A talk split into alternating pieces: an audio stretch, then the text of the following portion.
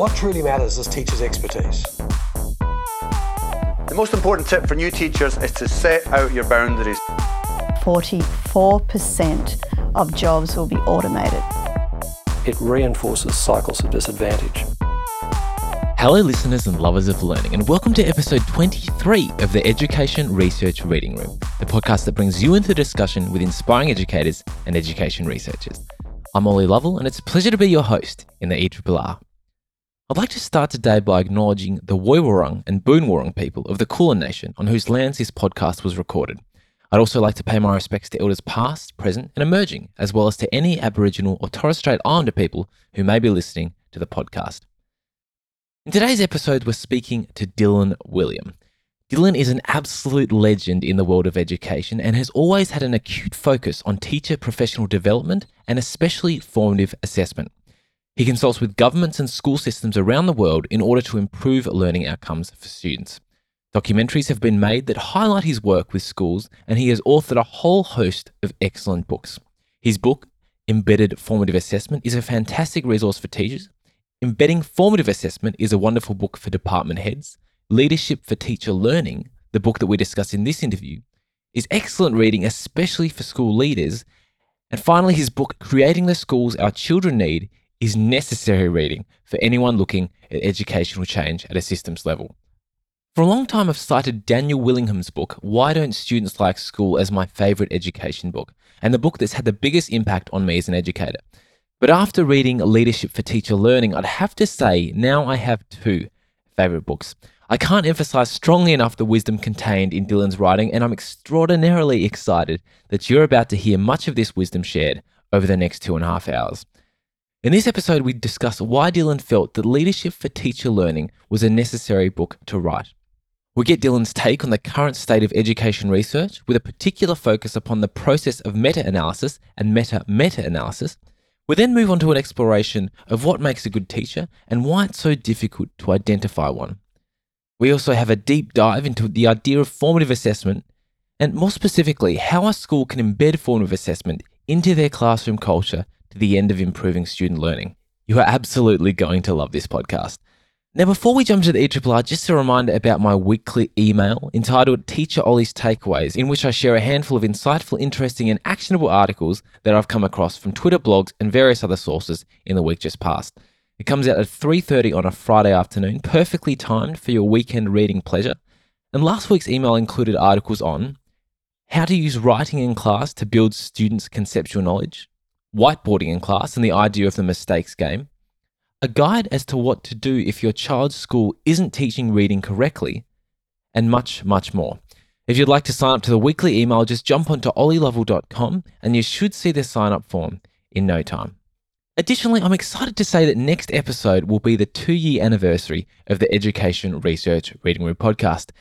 As such, I thought it would be a good time to thank you for listening thus far, and to also ask you to consider making a donation to ensure the ongoing sustainability of the show. Putting together the podcast takes a considerable amount of both time and money, to the extent that for the past 2 years, I've worked a 4-day instead of a 5-day week, in part to ensure that I'm able to continue to bring the podcast to listeners. So if you've been enjoying the ERRR podcast and you know it's a worthwhile professional development resource for you, I'd love for you to go to patreon.com/ERRR and sign up to make a monthly donation to the show. If 30 or so listeners were willing to make a donation equivalent to the cost of a cup of coffee per month, that would make the show cost neutral and would be a much appreciated way to show your support. If I had about 40 patrons, that would go a good way to covering the cost of the books that I often purchase in order to prepare for the show. And if I had 50 patrons, I'd be able to pay myself about 4 cents per hour for the prep time. It would be wonderful if you could go to patreon.com/ERRR to help keep the show sustainable. So without further ado, let's jump straight into episode 23 of the Education Research Reading Room with Dylan Wiliam. Dylan Wiliam, welcome to the Education Research Reading Room. Hi, good to be here. The first question we always ask guests when they come on is, Dylan, if you're at a party and someone says, "Hi Dylan, what is it that you do?" what's your answer? The elevator conversation is, I help teachers, schools and administrators improve education systems. Nice and concise. And could you give us just a brief history of your career to date? Yeah, I mean, I was a kind of moderately successful school student. I did pretty well in maths. I went to university to study mathematics, really wanted to be a musician, played semi-professionally, left university with a kind of modest degree, worked semi-professionally as a musician for 2 years, started teaching to get equipment together for the band. And after 2 years, I realized I couldn't actually carry on doing both. It was just too draining. And to my horror, I discovered I was enjoying the teaching more than I was enjoying the music. So I gave up the music and thought I'd better get some credentials. I thought I'd better atone for my various educational failures. So I did a second bachelor's degree part-time, and then I did a master's degree, and then a PhD. Then taught for about 8 years, had an argument with my principal, and got offered a research fellowship the next day. So everybody thought I was taking a huge risk, giving up this very safe job as a maths teacher and going into a short-term research contract. And then just got promoted within the university and eventually ended up as assistant principal of a college. And then decided I was clearly on a trajectory to end up as a vice chancellor of a university. And I wasn't sure I wanted that. So I went to ETS, Educational Testing Service, just to either get research out of my blood or to discover that was what I wanted to do for the rest of my career. And it was the latter that prevailed. So I went back to the UK for 4 years as a pro-vice chancellor, and then decided I wasn't going to spend the last 10 years of my life sitting in committee meetings. So I decided to head out on my own. I quit my very safe job as an academic and headed out on private consultancy. And so the last 10 years, that's what I've been doing, helping school systems all over the world improve, primarily through the use of classroom formative assessment, but only because that's where the evidence points me. You know, if the evidence changes, then I'll change what I'm doing. My passion is for helping young people learn more in schools. Great. And there's a kind of a thread of taking risks at different steps within your career there as well, which is really interesting. I'm just curious, at the moment, what does it look like when you generally work with a school? Are you working more with schools or more with districts or more with countries? And like, what frequency of meetings do you have with them? Do you go on site? Things like that. Well, I mean, partly because I'm now a self-financing academic. My fees are too high to sustain me working intensively with individual teachers. So what I've tried to do over the last few years is to produce a series of tools that we can put in people's hands where they don't need me, they can just get on with it. So that's the idea behind the various professional development products, various books that I've been producing. The fact that I've produced so many webinars and podcasts and just given them away, the idea is to put tools in people's hands so they can actually do this for themselves. Partly because, you know, look, it's great fun going into schools and talking with children, but it's just not scalable. You know, I'm looking at something that can improve, 70,000 classrooms in South Australia, 2 million classrooms in America. You know, if you're not scaling, then you're basically more interested in the research than changing people's lives, I would say. So which, you said you're working with South Australia at the moment? Yeah. What are you, if I can ask, what are you working on with South Australia? Well, South Australia was, I think, one of the first to pick up the power of formative assessment. So a few years ago, we worked intensively with them, mostly with their primary schools. They acquired the professional development resources that my partner, Siobhan Leahy, and I had produced. And more recently, they've begun to understand that this is really something that isn't just for primary schools, it's for all schools. So they're really, I mean, they may tell a different story, but the DCD in South Australia really seemed to me to be putting classroom formative assessment at the heart of their professional development efforts to improve education in South Australia. And more recently, New South Wales has really picked up on this as well. So I've had several conversations with the Secretary of Education in New South Wales. And people are beginning to see the power of this. And I think Australia is probably in the vanguard here. I think the reception to my work is probably more positive in the whole of Australia than it is anywhere else. And I think that's just because Australian teachers are a little bit further down the road. That's great to hear. And hopefully this podcast can help out with that as well. So the book that we're discussing today, that we're focusing on, is the book you wrote recently, which is entitled Leadership for Teacher Learning. So just as a starting point, why did you want to write this book, and what purpose did you think it would achieve?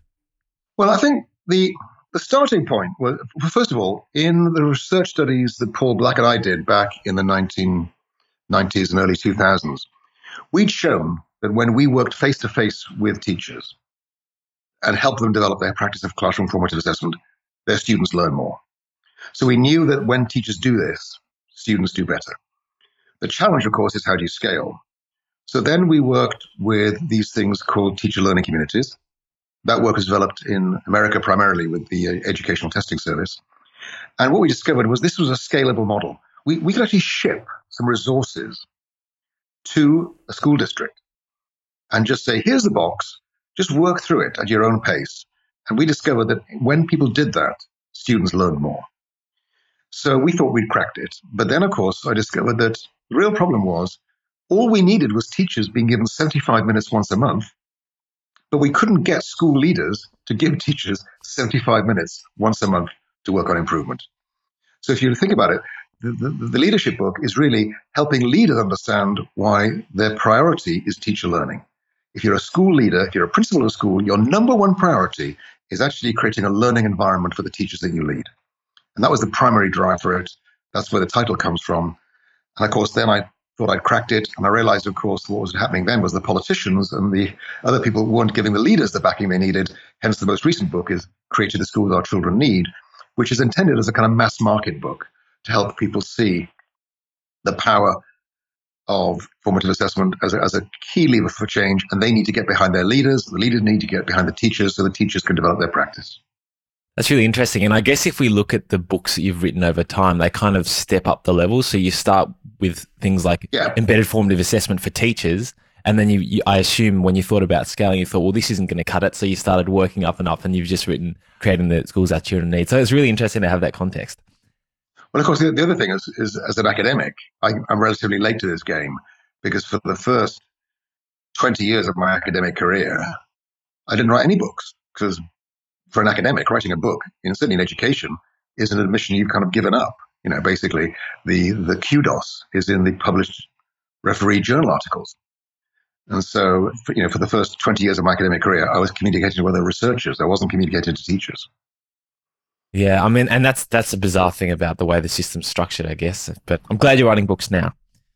Chapter 3 I wanted to touch on because the idea of learning from research, meta-analyses and things like that, it's a very hot topic in education right now. I had Adrian Simpson and John Hattie on a few months ago, and that was, very, very popular interviews. Within the book, you say, the standardized effect size is a huge improvement on previous ways of reporting the outcomes of educational experiments. I just wanted to know if you could tell us what effect sizes help us to do that we couldn't do before them. Well, previous to effect sizes, which were invented by an education professor, by the way, Gene Glass, everybody assumes it came from medicine, but it wasn't. It was actually an education professor in Arizona, Gene Glass, who invented meta-analysis. Previously, what happened was that people would count the number of positive effect sizes one way and the negative effect sizes the other way, and just basically saying, well, the majority of the opinion seems to be with the positives, so therefore we say this is a good thing. But what that was missing out was that some of the positives were barely positive and some of the negatives were hugely negative. So often those kinds of approaches were giving a very unbalanced introduction to the research evidence, a synthesis of the research evidence. Okay, you also, more broadly, like even before effect sizes, I recall in the book you talked a little bit about how we started with just hypothesis testing even before effect sizes existed. Is that true? Yeah, so basically, you have to figure out a way of deciding whether a particular experimental result could have happened by chance or not. And for many years since the work of Fisher in the 1930s, basically, we'd adopted what's called null hypothesis significance testing. So what we do is we figure out how likely is it that this result would have been obtained without an effect. So if we've got a coin that we think may be biased, we toss it 10 times and it's 7 heads and 3 tails. Can you conclude it's biased? No, because that kind of result could easily happen with a completely fair coin. But if you toss it 100 times and get 70 heads and 30 tails, we can actually quantify exactly the probability that that result would have occurred with a fair coin. We find it's very, very small, and therefore we reject the null hypothesis that the coin is fair, and instead we adopt the alternative hypothesis, which is simply that the coin is not fair. So basically you've proved to a certain level of probability that the coin is not fair. That's all you've done. That's called null hypothesis significance testing. More recently, as I said, we moved towards wondering about how biased the coin is, rather than just, is this a biased coin or not? And so that seems to be much more powerful. So, people always say in education, does this work? Does homework improve student achievement? Well, a yes or no answer is not particularly interesting. What you need an indication of is how much does it improve student achievement, because almost every intervention has a time cost, an opportunity cost. And the only way you can make sense of whether this is a good thing to ask teachers to spend their time on is to have some trade-off between the improvement in students' achievement and how much it's going to cost you to get that improvement in student achievement. And that's why I think moving towards standardized effect sizes in education has been a hugely positive shift, as it has been in medicine and other areas of social science. Fantastic. So that was the kind of the first part of chapter 3, but then you went into quite a lot of detail about some of the challenges we face when trying to use effect sizes. So what are these major challenges in your view? Well, first of all, I want to say I'm going to try in this podcast to be very clear about whether things are my view or whether they are actually scientific truth. And so most of chapter 3 is about scientific truth. It's not a matter of opinion. It is just the way the world is. So the first thing is publication bias. It turns out that the published studies are an unrepresentative sample of all the studies that are carried out. People vary in their estimates, but it seems to be about 12 times easier to get a scientific paper published if the result is significant than if it's non-significant. So the ones that actually get published overstate the benefits because it's the lucky experiments that get published, and estimates vary from about a 50% increase in effect sizes for published studies. Some people even reckon that they're double. John Ioannidis, Stanford professor, published an article called "Why Most Published Research Findings Are False." You know, basically, you can document this. So that's the first thing, and that applies to all studies. Now, in meta-analysis, there's a technique called a funnel plot that allows you to check for the presence of publication bias, and you can control for that. But very few people doing meta-analysis in education use funnel plots. And more importantly, most of the meta-analyses that Hattie includes in his meta-analysis don't include funnel plots. So there's no way to check for the presence of publication bias in those kinds of meta-analyses. The second issue... Before we get into the second issue, I did find some of the stuff around the file, understanding the file draw problem, a little bit confusing when I was reading your book. Okay. I wanted to know a little bit more about this idea of statistical power, because you talked in the book about the impact of statistical power on publication bias. So could you give us a little bit of a roundup of that?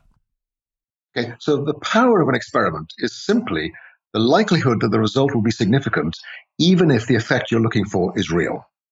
So what you do is you say, okay, my prior assumption is that this experiment is going to produce a significant result if the effect is at least 0.3 standard deviations. So if kids getting this make 0.3 standard deviations more progress than kids not getting it, then I can figure out how big an experiment I need to conduct for that result to be significant. That's really important for funders. So I used to be on the trustees of a charity giving out medical research charities at Guy's and King's Hospital Trust in London. And one study was looking at schizophrenia in Afro-Caribbean men. And we actually figured out that even if we got every single Afro-Caribbean man in England to participate in the study, we still wouldn't produce a significant result because there weren't enough of them to make the experiment big enough to succeed, given the size of the effects we were looking for. So power is a really important thing. When you ignore power, what happens is that you get a lot of publication bias. So the estimated power of most educational experiments is around 40%.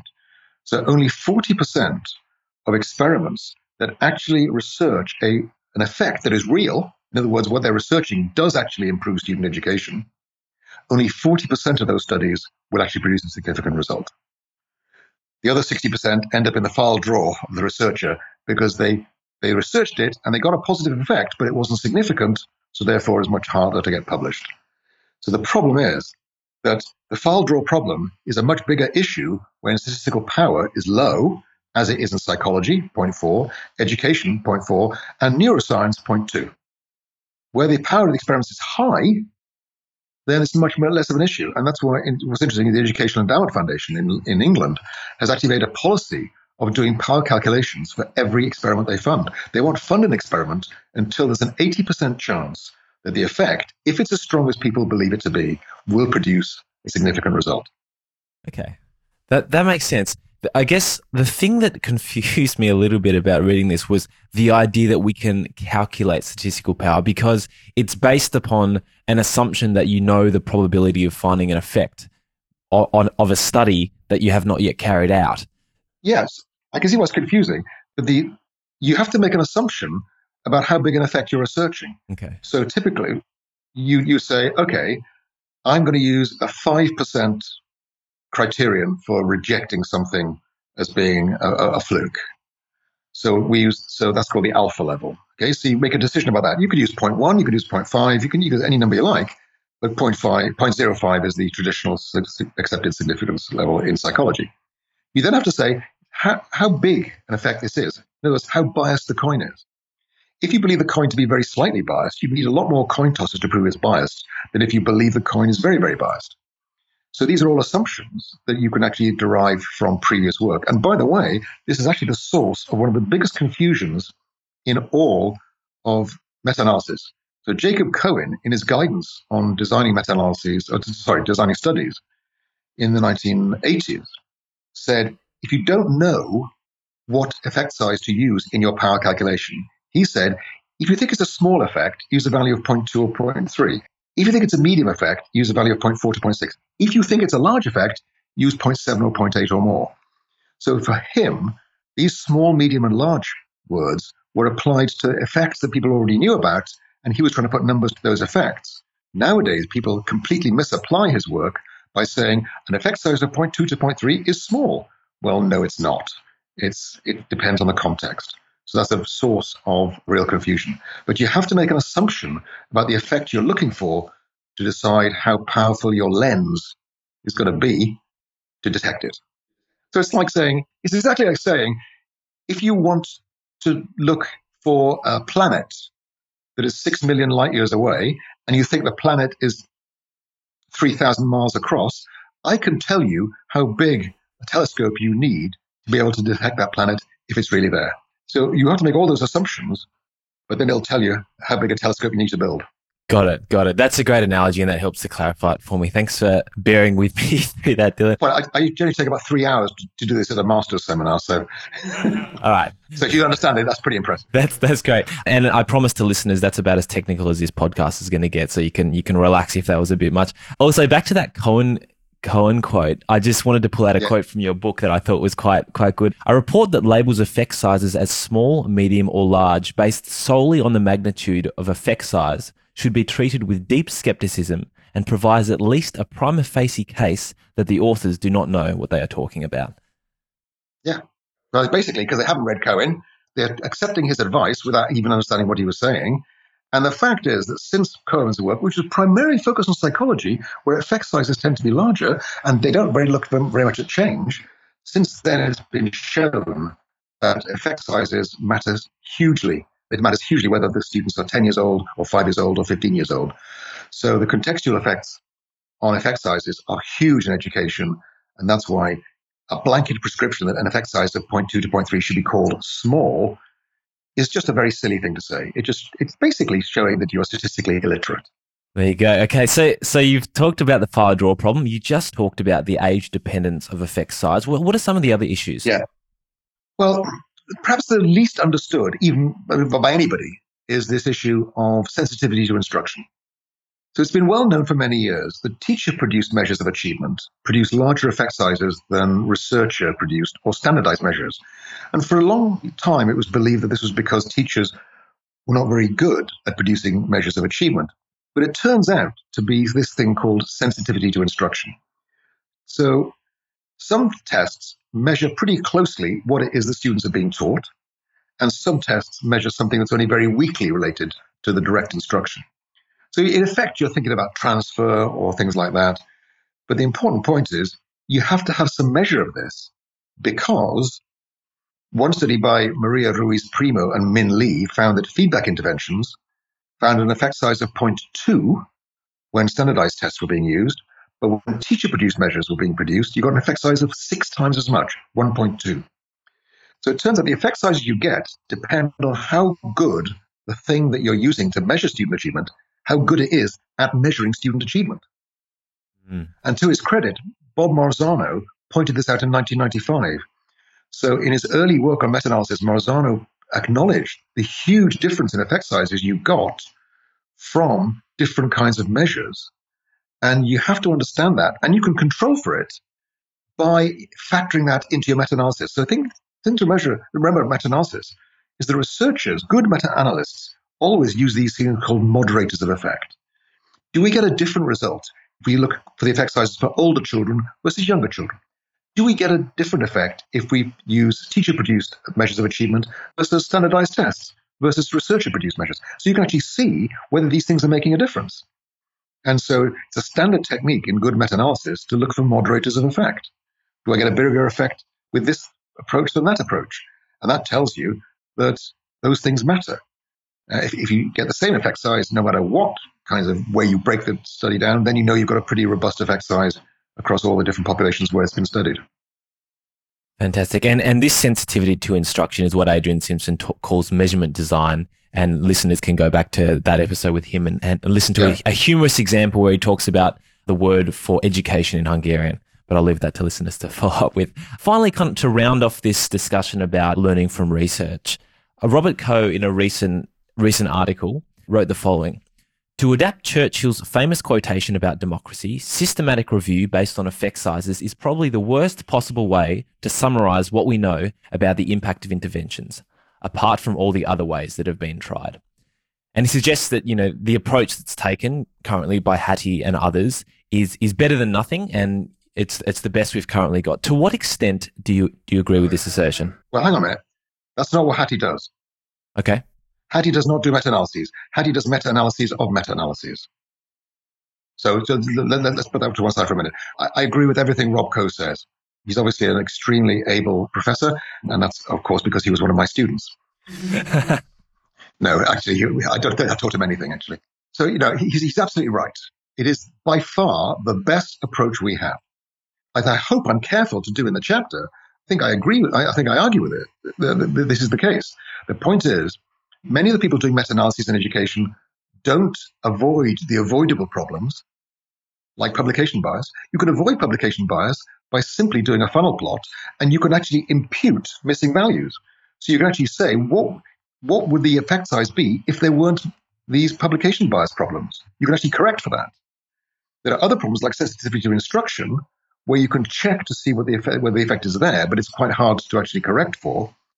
But my argument is, that people doing meta-analysis in education do not do these things. And therefore, the state of meta-analysis in education is relatively poor. And that's why I'm also arguing for things like best evidence synthesis. So let me give you one example. Class size reduction. Now, we can actually worry about all the meta-analyses of class size reduction, but here's a really important point. What most meta-analyses of class size reduction studies fail to do is correct for teacher quality. So they try to actually see if these teachers are given smaller classes, do their kids do better? And you make an effect. But if you try to introduce that at scale, like they have done in Florida, where the maximum class size is now mandated by the state constitution to be 22, what you'll do is create a situation in which rich districts poach good teachers from poorer school districts. And so what's happening is the extra teachers that are being recruited in the poorer school districts are worse than the teachers already present. So in fact, class size reduction can reduce student achievement if carried out in an area where teacher recruitment is difficult. And that's why I'm saying that meta-analysis by itself can never give you the answer. Educational leaders have to be critical consumers of educational research. And that's why I use Bob Slavin's phrase of best evidence synthesis. And that's why I'm very critical of people who say, I've done the meta-analysis and here's the answer, here's what you should do. Because I'm sorry, but it's not that simple. And so for me, meta-analysis is part of the picture, but you also have to understand that the research studies that have been done are the research studies that have been done, not the ones that might be done. And with class size reduction, for example, often the ones that are done are the ones that just reduce class size without providing support to teachers for how they might use smaller classes to teach in a different way. Those studies are more expensive to conduct, there are fewer of them, and therefore they get outnumbered by the much weaker, less powerful studies that are cheaper to conduct. So yes, meta-analysis is important, but you can't assume that a meta-analysis is the final word on any topic because of these contextual factors that seem to make much more of a difference in education than they do, for example, in medicine.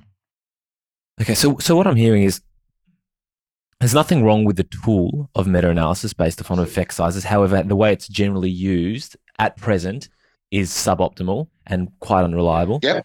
So who are some people who you think generally and consistently do a good job of applying the tool appropriately? Well, I think most of the top journals now are actually doing it very effectively. So Hedges and others are people. Larry Hedges, there's a book that he's written with Borenstein and one other author whose name escapes me now. That's a really good guide to conducting meta-analysis. So basically, the state of the art is pretty impressive right now. We know just about all the things that can go wrong with meta-analyses. Adrian Simpson's conversation, as you mentioned, has highlighted a number of other issues. So I'm not saying we shouldn't do meta-analyses. In fact, meta-analyses are important, but we have to understand why meta-analysis might not give us the right, the final answer, and we have to take a kind of contextual view about whether this particular meta-analysis is one that we want to trust. And as I keep on pointing out, educational research only tells you what was, not what might have been.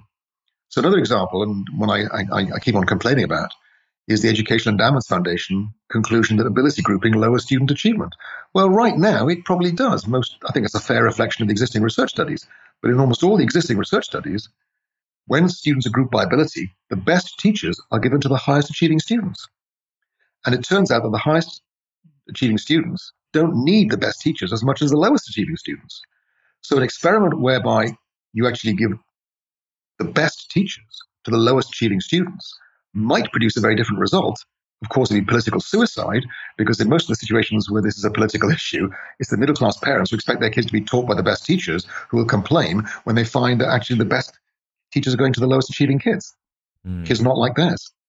So the problem is that you can't trust the existing research to tell you what it is that's really going on here. And just finally on this point, you made the clear distinction then between meta-analyses and meta-meta-analyses. Yeah. Do you think anyone at present is conducting meta-meta-analyses in a way that's reliable and worth really looking at? I don't think there is, and I don't think it's possible. I think the whole project is ultimately irredeemable, because there's so much garbage that goes into the meta-analyses that unless you can actually, I think you have to look at each individual meta-analysis and take a view about whether appropriate moderators of effect, like age, like publication bias, like sensitivity to instruction, have been factored in. If they haven't, then the results are basically meaningless. And so, it's going to be garbage in, garbage out. Okay, and we're at a point where there's really a lack of a critical mass of quality meta-analyses. Therefore, doing a meta-meta is a bit null at this point in time. Is that what I'm hearing? Well, it depends what you mean by critical mass. The trouble is that meta-analysis often just aggregates studies of very different qualities. And it may be that we carry on producing garbage meta-analyses as well as good meta-analyses in the future. So that it may not be ever possible for this thing to improve, because you're always hoping that the good studies are predominant. And you have no basis for that hope.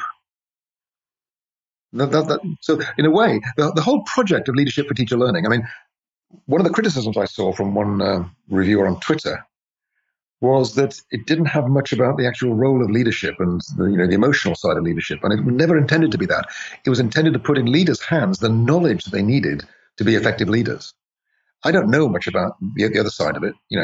It's too contextual for me to actually venture any opinion. What I thought was important was the information in there that basically said, here's what the research says. Here's what I think you need to know to make smart decisions about the leadership of your own organization.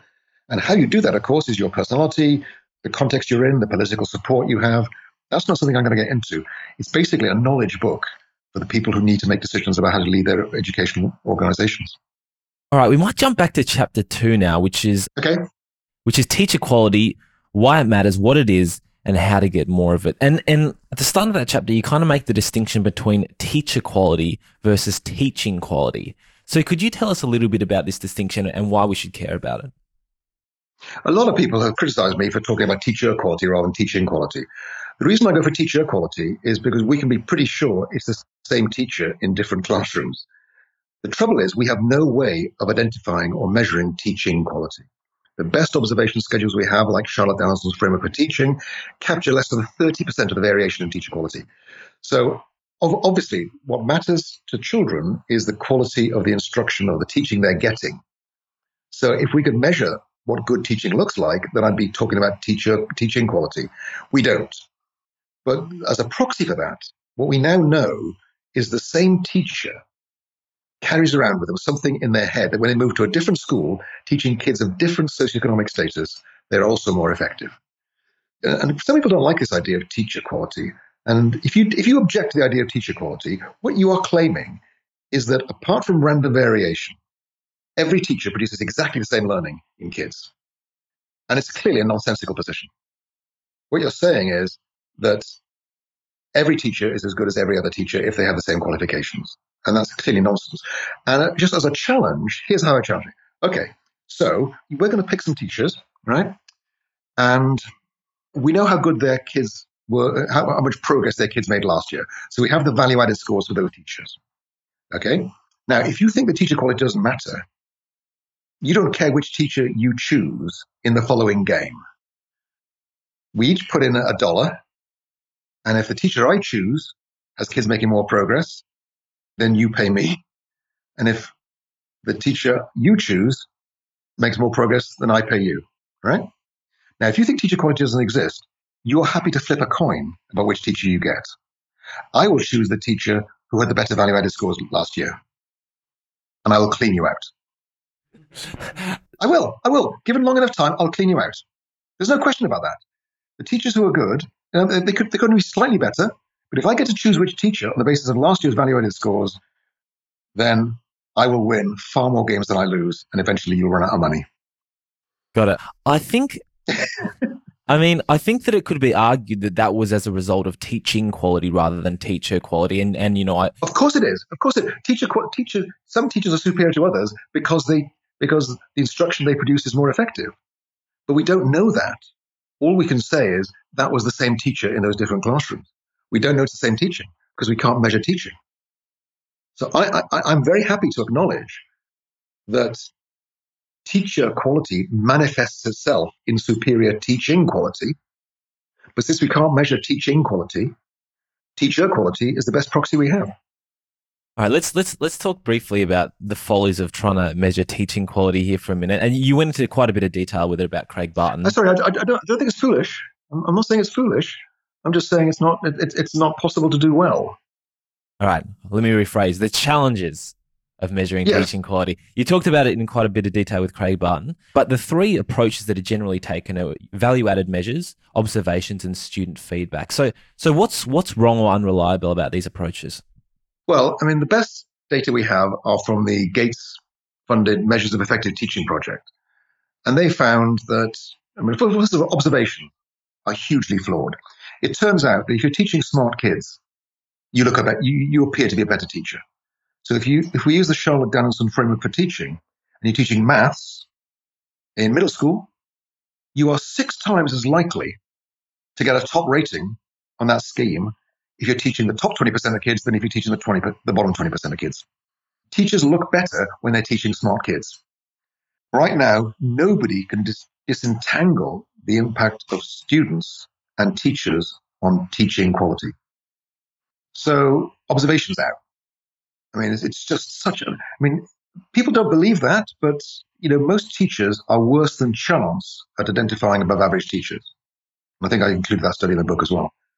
So people find it hard to believe, but of course it becomes much clearer why that's the case as soon as you think about Paul Kirschner, Richard Sweller's and John Sweller and Richard Clark's definition of learning as a change in long-term memory.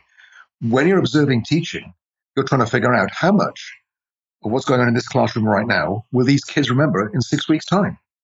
It's hard. And it's even harder because of Robert Bjork's work that shows that students remember more when they experience what he calls desirable difficulties. So lessons that look really clear and lead the students through it by the nose, where everything seems step by step, are often less effective because students aren't having to struggle and to think as much. So observations are a highly unreliable guide.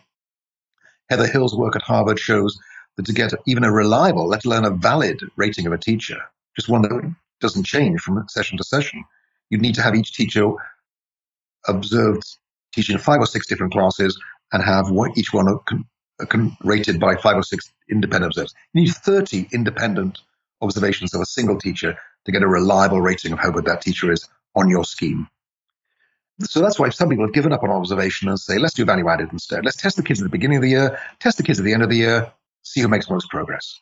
And the reason that is impossible is because every teacher does things, every good teacher develops capacities in their students that are not captured in the scores those kids get at the end of that year, but are a foundation for what students will learn in future years. So every teacher builds on the foundations laid by her predecessors. And that's why value added can never be done on an individual teacher level. It's more defensible at a school level, still has its problems, but I think it's just about okay at the school level. It's just completely indefensible at the level of individual teachers. I'm interested there because in your book, you referred to Aaronson, Barrow and Sanders' work about measuring the stability of teacher quality over time. Yeah. Those studies were based upon value added. And what you suggested was from year to year, for example, of those in the top quartile, 1 year, 10% are in the bottom quartile the next year. And then it was like 8 go from the bottom to the top or something like that, 8%. So you just talked about how it's unreliable at a single teacher level, but potentially reliable at a school level or a larger level. Group level, yeah. What about, for example, McCaffrey's work, where if we look at a single teacher over a number of years, we can actually get much more reliable results? Yep. And, we can quantify this. So according to the Gates data for the Measures of Effective Teaching Project, you can get a 0.9 reliable rating of a teacher's quality by collecting data over 11 years. But we've got to account that there's teacher improvement through those 11 years as well, that the teacher themselves are reflecting and getting feedback and they're improving as they go. So you'd like to think that, but if they're past their third year of teaching, the evidence is that it's very small. Okay, so the work from Queensland by Andrew Lang, I think. Anyway, the study from Queensland, and we can link to that if you want to afterwards, that shows that the improvement in an average teacher over 20 years in the classroom is less than the difference between a good teacher and an outstanding teacher and an average teacher on their very first day. So right now, we aren't very good at making teachers better, and teacher talent right now is more important than teacher learning. That doesn't mean it has to be that way, but good teachers, on their very first day, some people are just outstanding natural teachers. Mm. The bad news is those teachers don't get much better. So when you look at the average improvement of teachers, almost all the improvement that the teacher averages make is caused by the lowest performing teachers getting quite a lot better quite quickly, and with the above average teachers actually making very little improvement. And basically they're coasting. I was going to say, is that an issue of complacency on the teacher's part, or is it a lack of investment on the system's part? I don't think it's a complacency on the teacher's part. I mean, every teacher, if you're not naturally good at teaching, then you're forced to get good very quickly to survive in teaching. So every teacher improves. The naturals don't appear to improve that much, but the other teachers, they get better very quickly just to survive. The question is, who improves beyond that point? Who improves beyond the point where you've got it under control? And I would say that's where teacher recruitment policies matter, because I don't want smart people in teaching. I want the people who are pushing themselves to get better when no one else is pushing them to get better. Those are the ones who actually I want teaching, the ones who are already excellent and still unhappy with how good they are and want to get even better. And that's again the argument that I make in the book. The third approach is student feedback. But you talked about that in quite a lot of detail with Craig Barton. And in the interest of time and covering other content, I'd like to move on from that. Right. But, you did talk about Dr. Fox's experiment and things like that. It was very interesting.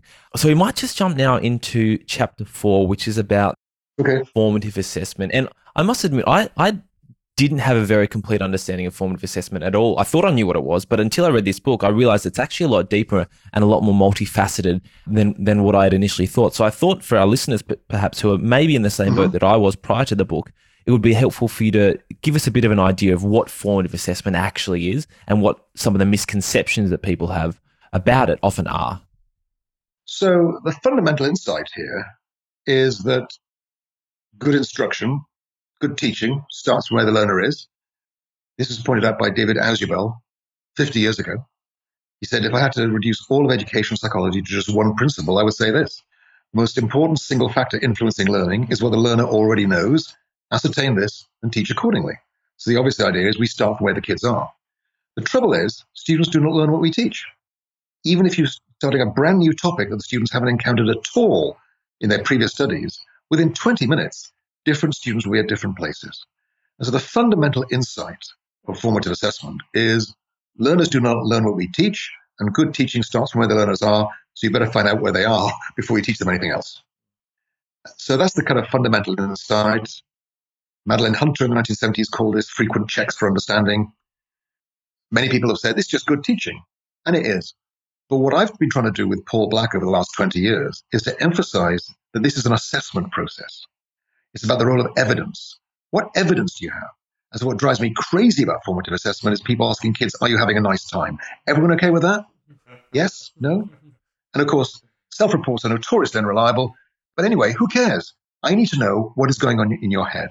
So by using the term formative assessment, what we were trying to do was to highlight the role of evidence. An assessment is a process of evidentiary reasoning. We give students things to do, we collect the evidence, and we interpret them to make conclusions. And so the conclusions that teachers draw are fundamentally processes of evidentiary reasoning. And I just wanted to highlight the power of evidence in that process. And that's why we use the term formative assessment. I've been misquoted, or maybe it's not fair to say it's misquoting. It's probably out of context quoting. People ask me, why did I make a mistake in calling this stuff formative assessment? And maybe I did. Maybe I should have called it responsive teaching. But the reason I didn't do that is because the work that Paul Black and I have been doing for the last 25 years has been really influenced by the centrality of the role of the learner. And I think that happened because when we were developing our ideas on formative assessment, this idea of records of achievement, students producing portfolios of their own scholastic achievements in schools, was very powerful in England at the time. And I think we were very heavily influenced by that work about putting the learner at the center of the process. And that's why we've always included the learners in this process of formative assessment. Whereas in America, for example, formative assessment is something that's done by teachers to students to check up that they're making the progress they need. In Canada and Australia, assessment for learning was the chosen phrase to distinguish it from assessment of learning.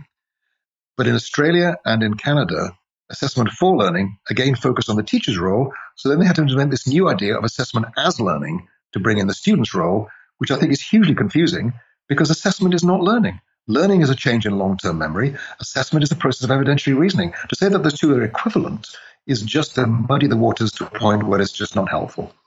So that's why, for all the problems and all the misconceptions that people have, we've stuck to this term formative assessment. The clarification I'd give now is that formative and summative are descriptions of the conclusions that people draw on the basis of evidence outcomes. So there's no such thing as a formative assessment, because the same assessment outcomes can be interpreted summatively or formatively. If I give a kid a test of the 100 number bonds, say 20 of them sampled at random, and he gets 10 of them right, I can say, within the bounds of statistical inference, I can say he knows 50% of his number bonds. That's a summative inference. If I notice he's having difficulty with his 7 times table, that gives me something to work with as a teacher. That is a formative inference. But the same assessment and even the same assessment outcomes can either function formatively or summatively. So that's the crucial thing. Formative and summative are descriptions of the conclusions we draw, not of the instruments we use to draw those conclusions. Makes a lot of sense. And the way you talked about how formative assessment has been taken up, particularly in the States, Canada and Australia, it very much reflects my previous understanding prior to reading the book. And what really came out to me from reading the book are these kind of the role of the peer and the role of the learner in formative assessment. Mm-hmm. So the role of the peer is activating students as learning resources for one another, and for the learner, activating students as owners of their own learning. So I was really interested to see them as part of your view of formative assessment, or what formative assessment is. Yeah, and in fact, the last strategy, activating students as owners of their own learning, is in many ways the central strategy, because the whole goal of formative assessment is to enable learners to become ones who can give themselves feedback on their own performance. Whenever I work with teachers or leaders, I often ask them, when you observe a teacher teaching, at the end of the lesson, what's the first question the teacher asks you? What do you think they say? When you observe a teacher teaching, at the end of the lesson, what's the first question every teacher asks the person who's observing them? What did you think? How did I go? Yeah, how did I go? And then I ask leaders, what do you say? How do you think you went? Exactly. That's what they say. And I point out, it's not being coy. It's not being clever. You see, if that student, that teacher can identify all the things that were wrong in that lesson, my work here is done. That person is now a self-regulating learner. They can see what they did wrong. They can actually put their own learning right. And that is such a powerful shift. And so for me, in ways, all the other strategies lead towards that last one of helping learners understand what they need to be doing, what success will look like, what are the steps they can take to get there, what resources in terms of feedback from the teacher or the peer they can utilize to make that improvement. But ultimately, it's about producing self-regulating learners. I'm finding the part that I struggle with the most is encouraging the expectation that students act upon the feedback that they are given or that the feedback they get through their own self-assessment. Do you have any strategies or ways to go about getting students to act upon their feedback? Well, this is actually a very sadly neglected aspect of research. So Kluger and Denisi, in their monumental review of feedback in 1996, pointed out that almost all the feedback research that had been conducted was a complete waste of time because they hadn't looked at what the learners did with the feedback. And so now there's been a very powerful upsurge of interest in what are called recipients processes. So what can we do to make students receive the feedback more effectively? And so that's why I think Carol Dweck's work on mindset is so important, because if you have a growth mindset, then you're hungry for feedback because you want to get better and the feedback can help you sharpen that improvement. If you have a fixed mindset, then you don't want feedback because if it doesn't tell you that you're as good as you thought you were, it's going to be rather upsetting. So for me, the work of growth mindset is important for the way it feeds into students becoming hungry for feedback. The problem with the work with the growth mindset is Carol Dweck has slightly shifted her territory over her 30 years of researching this area. So she used to talk about growth mindset as being a feature of ability.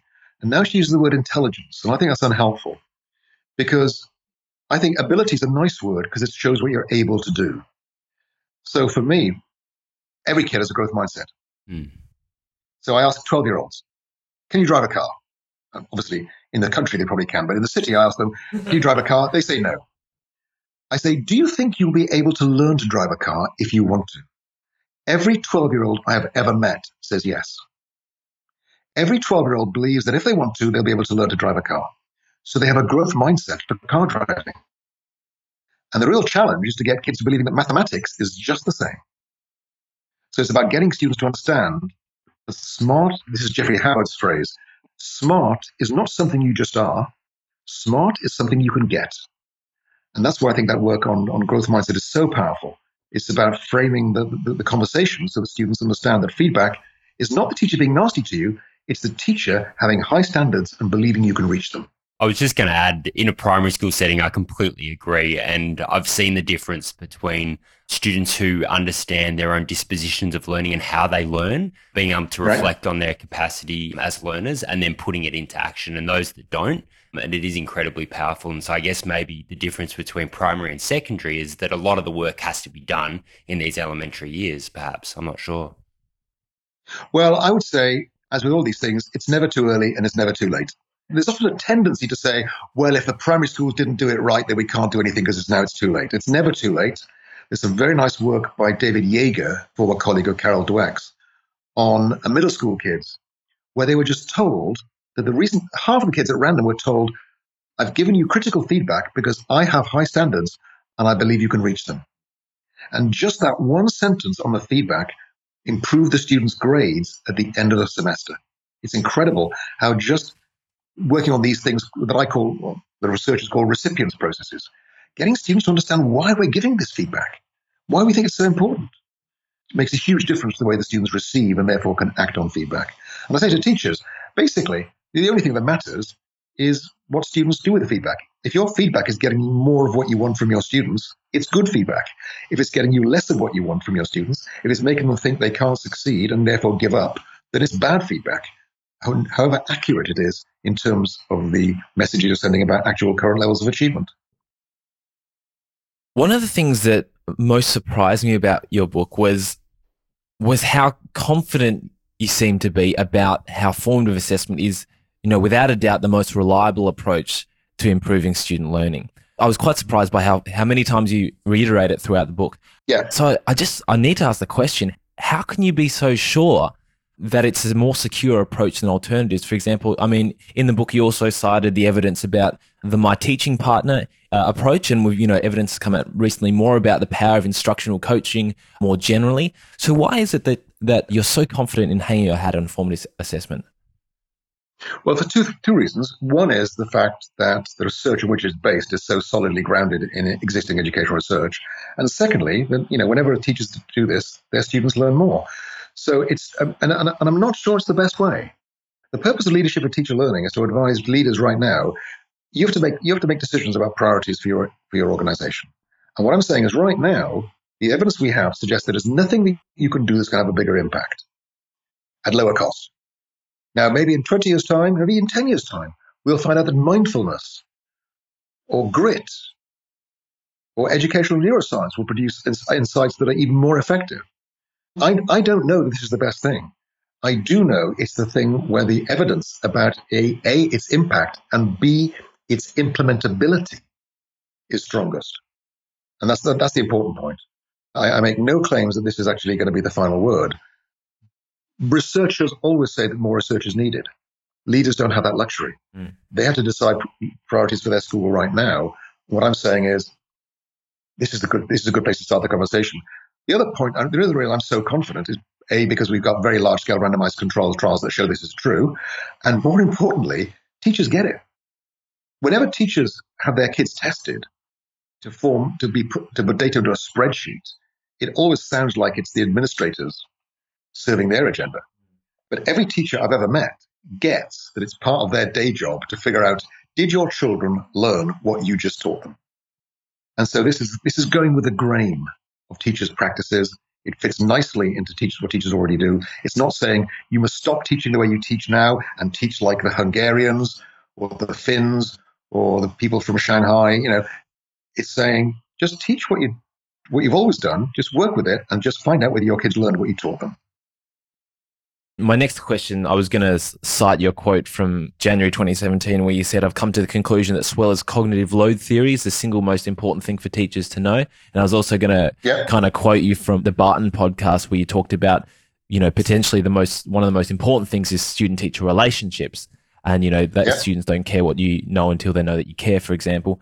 And I was going to ask you why you don't kind of advocate for leaders trying to help teachers develop in those areas, but from your initial response just there to that question, I anticipate that your answer is we don't know how to help teachers effectively use CLT in the classroom, cognitive load theory, / develop student-teacher relationships at low cost and reliably. Am I correct?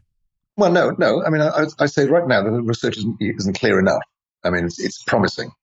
So I think that social and emotional aspects of learning, whenever I talk about these things, I've always put that in the heading of things that might work.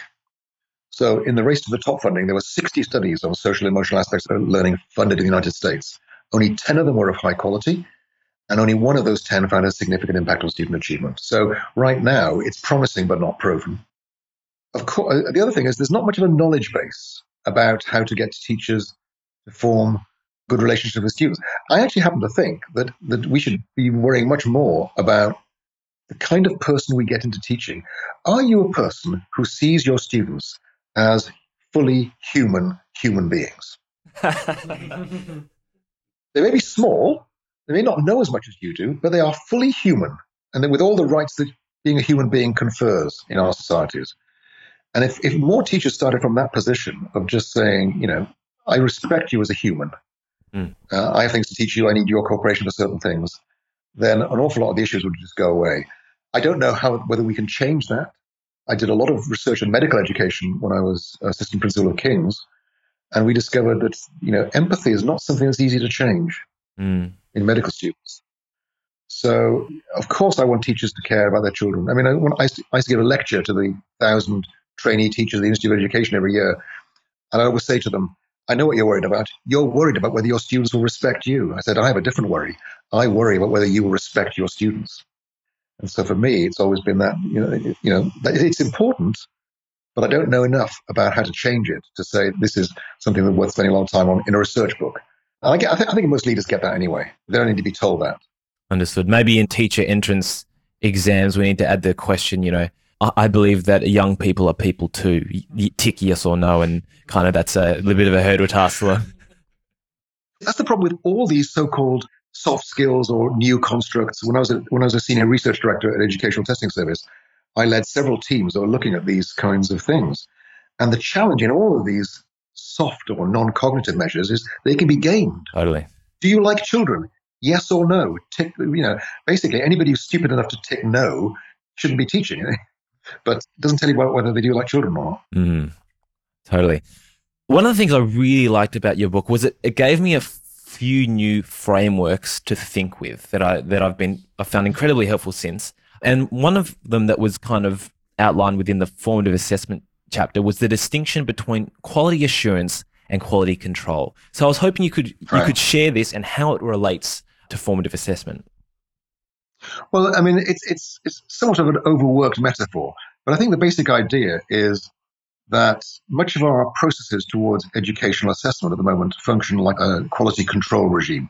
We teach kids stuff, and at the very end, we try to figure out, did they learn what we teach them? It's like building a car, like the way that Ford used to build cars. You build a car, and at the end of the production line process, you figure out, does the car work or not? And if it doesn't work, you send it back through the production line process to be fixed. What the Toyota Motor Company started doing in the 1950s, under the guidance of an American, was to say, let's build a quality into the production process.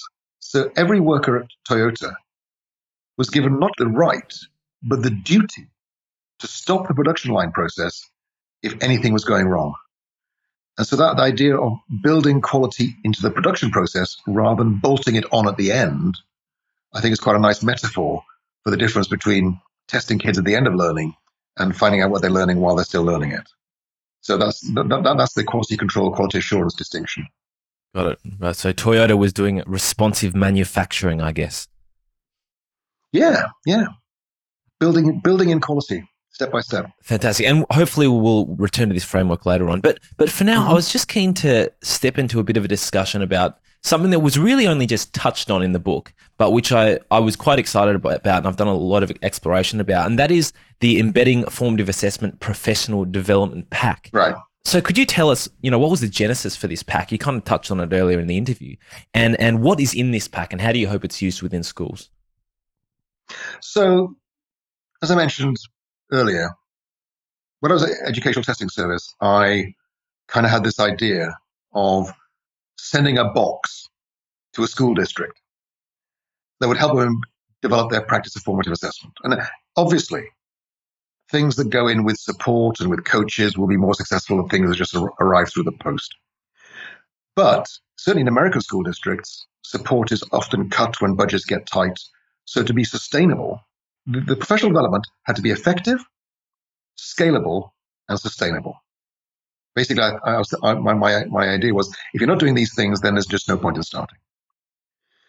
So effective, we know that when teachers work on formative assessment, they get better results. Scalable, we came up with this idea of teacher learning communities, self-help groups led by teachers working on their own. And so the brief I gave to the people I was working with was, we found a school district in Nebraska called Alice Lake, and I think it has, this is like a local authority, and it has 76 kids and 6 teachers. So imagine we're shipping a box to Lake Alice, Nebraska, to help them develop their practice of formative assessment. What would be in the box? So that was our design brief. And over a couple of years, we developed this pack called Keeping Learning on Track. And it got kind of out of hand. It got very unwieldy. Educational Testing Service decided they didn't really want to be in the classroom formative assessment game. They wanted actually to make tests. That was their core competence.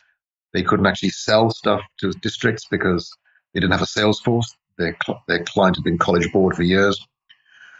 So they sold it to a company that tried to make it work and basically couldn't make it work. So when Siobhan Leahy, my partner, and I returned to England in 2006, we wanted to try to get this happening in our own, try to see if we could actually work on this. And so Siobhan started doing it with her own school. She'd been a head in 2 previous schools, but she got a secondary headship, and she started working on these materials, producing these agendas.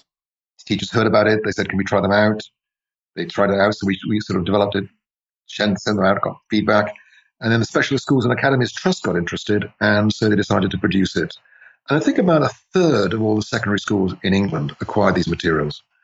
This Embedding Formative Assessment 2-year professional development pack. Everything a school needs with no outside help to run a 2-year professional development program on classroom formative assessment. That's where it came from. You know, what would you put in the box if you were to send it remotely to a school? I also discovered that most large organizations aren't interested in this because they don't like making one-off sales. They like continuing relationships where they can keep on billing the client every year. Yeah. So, you know, this is turned out to be quite a hard sell because we just, in England, we just get for £300, say 500 US Australian dollars. This is everything you need for 2 years professional development for every teacher in the building. So maybe it was too cheap. Maybe we should have raised the price. But that was the idea. And then the Special Schools and Academies Trust had this idea of getting a randomized controlled trial of this pack, which the Educational Endowment Foundation funded.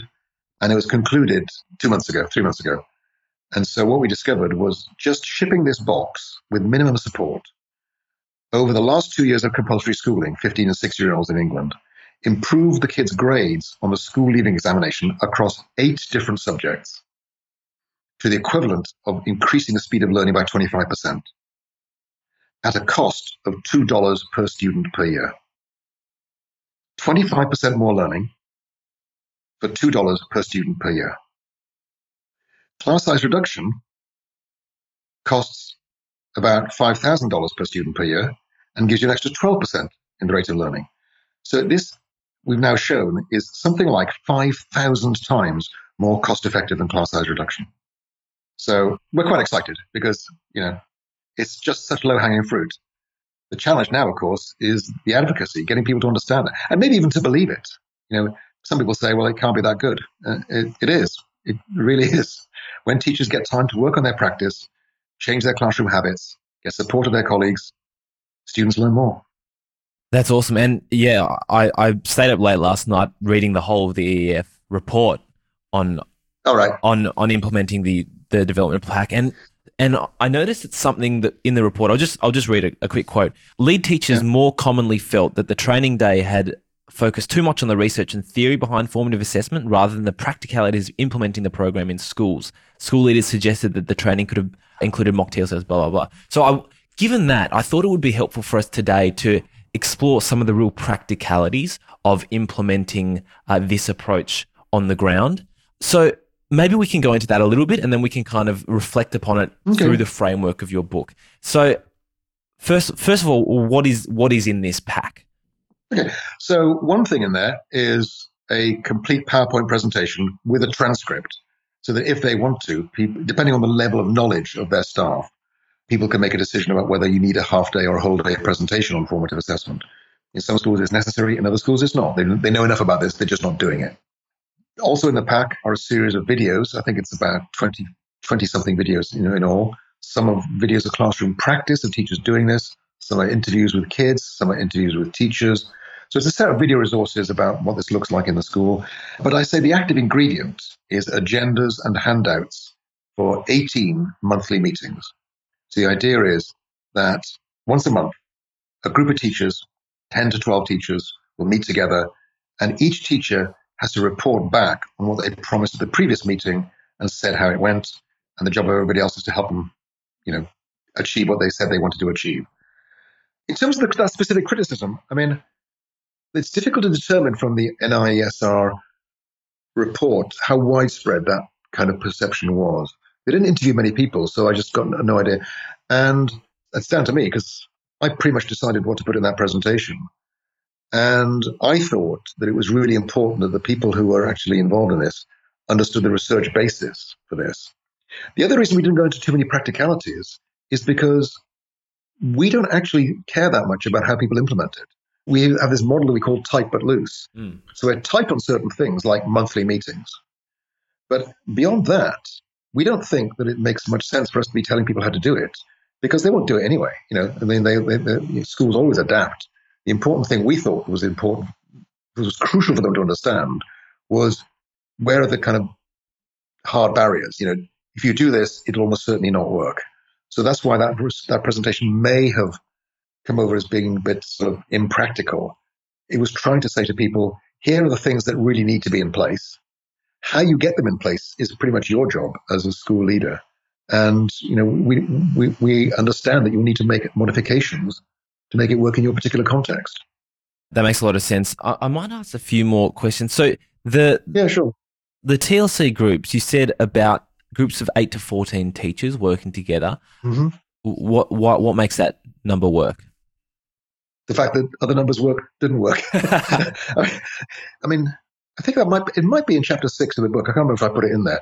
But what is really interesting about this process was when we started out in this work in 2003, we got just about everything wrong. We started with groups of 3 and 4, and it was just a dire. It's like teaching a VCE class of 5 kids. You know, it's just the teacher's doing all the work. You can't get enough discussion going. Mm. So we tried bigger and bigger groups. We started with meetings every 2 weeks and found that wasn't enough time for teachers to plan and implement their work. So it really is interesting looking back at where we started from, how we just got just about every single decision wrong in terms of where we started from. Mm. And so what we found was that 8 to 14, ideally 10 to 12, was the best number. But it does require strict timekeeping, and it does require 75-minute meetings, which is a real problem in England at the time because unions had agreed with the government that no administrative meeting could be longer than 60 minutes. Mm. And in fact, that was one of the things in the report. Many of the groups said that they actually cut the meetings short to go from 60 or so minutes. Do you think, I mean, in the book you talk about lethal mutations. Do you think that was a lethal mutation of the approach? Yeah. And so basically, it's down to me. I didn't make it clear to them in the briefing meeting, the one-day meeting. I didn't see to them, 75 minutes really is important. So for example, in some schools, what they did was they actually traded some teacher time. So even when the unions agreed this 60-minute maximum, heads would say to schools, take an extra 15 minutes on each of these monthly meetings, in return for which you'll get an afternoon off in November for Christmas shopping. Okay. So these kinds of trade-offs. But, because those things are very, very contextual, it depends on the relationship the head has with the teachers and the union groups in the school. We didn't think that was possible to mandate, but we had this kind of tight but loose framework. And monthly meetings, 75 minutes long, was really high up on the list of things that do everything you can to avoid breaching this principle. Okay, and just to kind of go through the format of the meetings, if I recall correctly, it was something like there's like an icebreaker or a warm-up activity. The second. The first one is just an introduction to the aims of the meeting, then the icebreaker, and then the active ingredient. Each teacher reporting back about what they promised at the previous meeting and how it went. And teachers have told us time and again, it was the fact that they knew that they'd be reporting back that made them prioritize this. It's the Weight Watchers equivalent of the weigh-in. It's coming, you better prepare for it. Now, Etienne Wenger, in his book on communities of practice, points out that there's a really important need for a combination of variety and of novelty and familiarity. So activity 4 in every meeting is always something new, something they haven't seen before. So if you use the materials that we've prepared in the pack, you can use those agendas. We're a drip feed of new ideas. Schools that have taken the pack on but have done it themselves have used videos of classroom practice to discuss, or they do a book study. And I know there's a junior school in England that did Dan Willingham's book, Why Don't Students Like School, one year, and now they're doing Harry Fletcher Wood's book on responsive teaching. It doesn't really matter too much as long as it's related to the principle of formative assessment.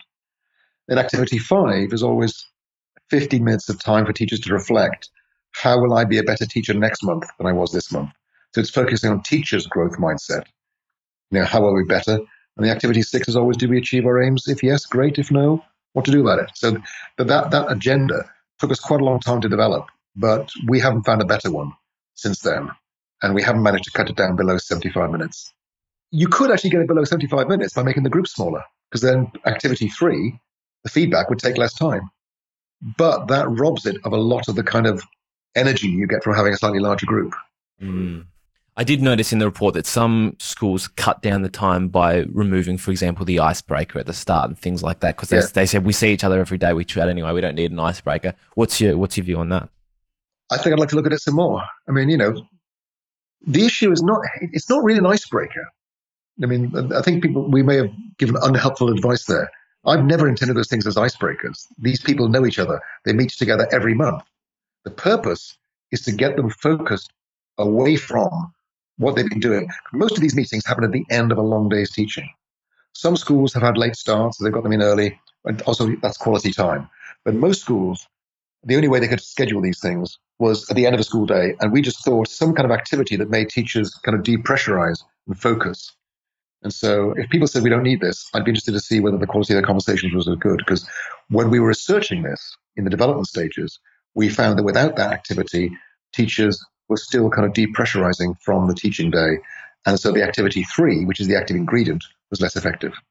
Got it. Now, the next question is, what makes a good group? And this was kind of a thing that came out in the report, EEF report as well. I know that you recommend cross-curriculum groups because you get that cross-pollination. Yeah. But then there was a tendency for some schools, especially in the second year of the program, to kind of split off into department focus groups. Mm-hmm. Was that a lethal mutation in your view? No. In fact, we explicitly mentioned that. I think it might be in the book as well. So we do recommend cross-curricular groups in the first year, because then it really focuses the conversation on pedagogy rather than on content knowledge or kids. Yeah. And I think that's really important, because that's what the research shows has the biggest impact. You know, the research on improving teachers' subject knowledge doesn't seem to have much impact on student achievement. The research on changing their pedagogy does. So we are absolutely clear that the first year is probably better done with cross-curricular groups. In the United States, it also clarifies that this is not about student data as well. Because when the teachers teaching do not have students in common, you can't talk about student data. So it clarifies that this is a different focus. After that, I think almost all the schools we worked with have in the third year, sometimes in the second year, but by the third year, moved on to some kind of specific focus for the groups. So in some schools, it is subject specific, especially when they're focusing on things like questioning, because what makes a good question in history is different from what makes a good question in mathematics. In some of the schools we've worked with, they've focused on things like formative assessment with special needs, formative assessment with information technology. So they've taken specific focuses for the group. And that's fine with me. That's why our framework of tight but loose is so important, because that's what we're loose about. That's one of those things. We try to be as tight. We try to be tight about as few things as possible so that those can be kind of deal breakers. So then there's much more chance of the whole thing being implemented as intended. One of the other components of the program I found quite interesting, it drew on Neil Mercer's work, and you introduced this idea of the challenger, and someone would get a challenger card, and they were meant to ask, you know, yeah, but is that really a formative assessment technique? And think questions like that throughout the meeting. And some schools chose to do away with that after they'd been using it for a while. Did you see that as a lethal mutation? No. I mean, what we saw the role of the challenger as being a way of hastening the process of moving teachers away from what I call polite serial turn taking, where teachers don't feel they can criticize somebody else. They just say, oh, that's nice, next. So we saw a lot of that to begin with. And we thought, how can we cut through that? And Paul Black and I had been looking very carefully at Neil Mercer's work in science classrooms and this role of the challenger. And we were really impressed by the fact that just having somebody whose job it is to say, that doesn't follow in science classrooms with 13. If it works with 13-year-olds, it might just work with the grown-ups too. Yeah. So we thought we'd give it a try. And of course, if you don't feel the role of the challenger is useful, then by all means ditch it. But I have seen groups who feel that they don't need it, but the conversations aren't very robust. So for us, it was a way of accelerating, legitimizing, criticizing another teacher. Okay. Legitimizing, breaking and saying, is that supported? You know, how does that follow from what you just said? You know, so it's just trying to deepen those conversations a bit more quickly than might happen. We see it happening in 3 or 4 years with good teacher groups. The work of people like Pam Grossman and Sam Weinberg on learning communities in the US has shown that this happens, you know, over a longer period of time. I'm in a hurry, so I was trying to speed it up. Got it. The final thing I wanted to ask, and we will touch more on the program later through the lens of the rest of the book. How do you see this fitting into the rest of a school's kind of development approach? Or because it's only one meeting a month, so that's obviously not going to take up all their meeting time. Right. And I thought in this context, you might like to refer to kind of that quality assurance, quality control distinction. Well, I mean, I think that depends very much on the context of the country. So in the US, there's this big focus on professional learning communities who meet together to talk about data. And so in many school districts, they'd meet weekly. And I'm just saying to them, okay, fine. So 3 times a month, meet in grade-based teams to talk about student data, and once a month meet in cross-grade teams to talk about pedagogy. So it depends on the country's kind of typical patterns. But it's just 1% of the teacher's contract. You know, we're talking about taking 1% of the time. And, you know, every school will have its own priorities. So this cannot be the only priority that school leaders are working on. Mm-hmm. You know, one of our principles in the EFA pack, in the TLC model, is that each teacher gets to choose what to work on. In Chapter 5, you talked about expertise in teaching and elsewhere. Yeah. And just linking back to the kind of EFA professional development pack approach, I was interested because you mentioned the work of Richard Dufour in relation to establishing and sustaining professional learning communities. What do you think are some of the key ingredients that Dufour highlights and that you think are important in terms of establishing and sustaining these communities? And let me also add why the community is important at all. Right. So, I mean, I think there's a nested set of answers to that question. The first one is students do not learn what we teach, therefore, what we better find out what they did learn. So if you and I, Ollie, are both teaching year 5 students mathematics, and you give your kids a test and they get 75, and I get my kids a test and they get 65%, then I don't think I have anything to learn from you because you're a lenient grader. You set easy tests and I have standards. So that doesn't start the conversation going very well. Mm. But if you and I get together and agree what it is that we want our students to be learning in year 5, and we agree this test it, and now your kids get 75 and my kids get 65, I have run out of excuses. I now am ready to listen to you about how it is you're teaching this stuff. So I think the first thing that Rick Dufour identifies is common assessments. And I think that's crucial. The idea that all the teachers teaching kids of a particular year should agree these are the things we want our kids to achieve. And then we monitor student progress, and then we problem solve around that. And we treat every kid's failure to learn as a group problem, not an individual problem. And I think, I haven't developed this much yet, but there's a really interesting idea that I call distributed expertise. And I haven't seen anybody else use this phrase, distributed expertise, but it comes from a study of heart surgeons in Pennsylvania. They looked at heart surgeons, and they were doing coronary bypass operations, and they looked at the death rates. And what they discovered, and this wasn't very surprising, was that if somebody did one of these procedures a month, the death rate was 3%. If they did 20 a month, i.e. one a day, the death rate was only 2%. So the death rate was 50% higher for people who didn't do this procedure very often. And this is kind of part of the expertise argument. But here's what's surprising. If they performed this procedure 20 times a month in different hospitals, the death rates were still 3%. So it wasn't the fact that the surgeon was carrying out a lot of these procedures, it was the fact they were doing so with the same team.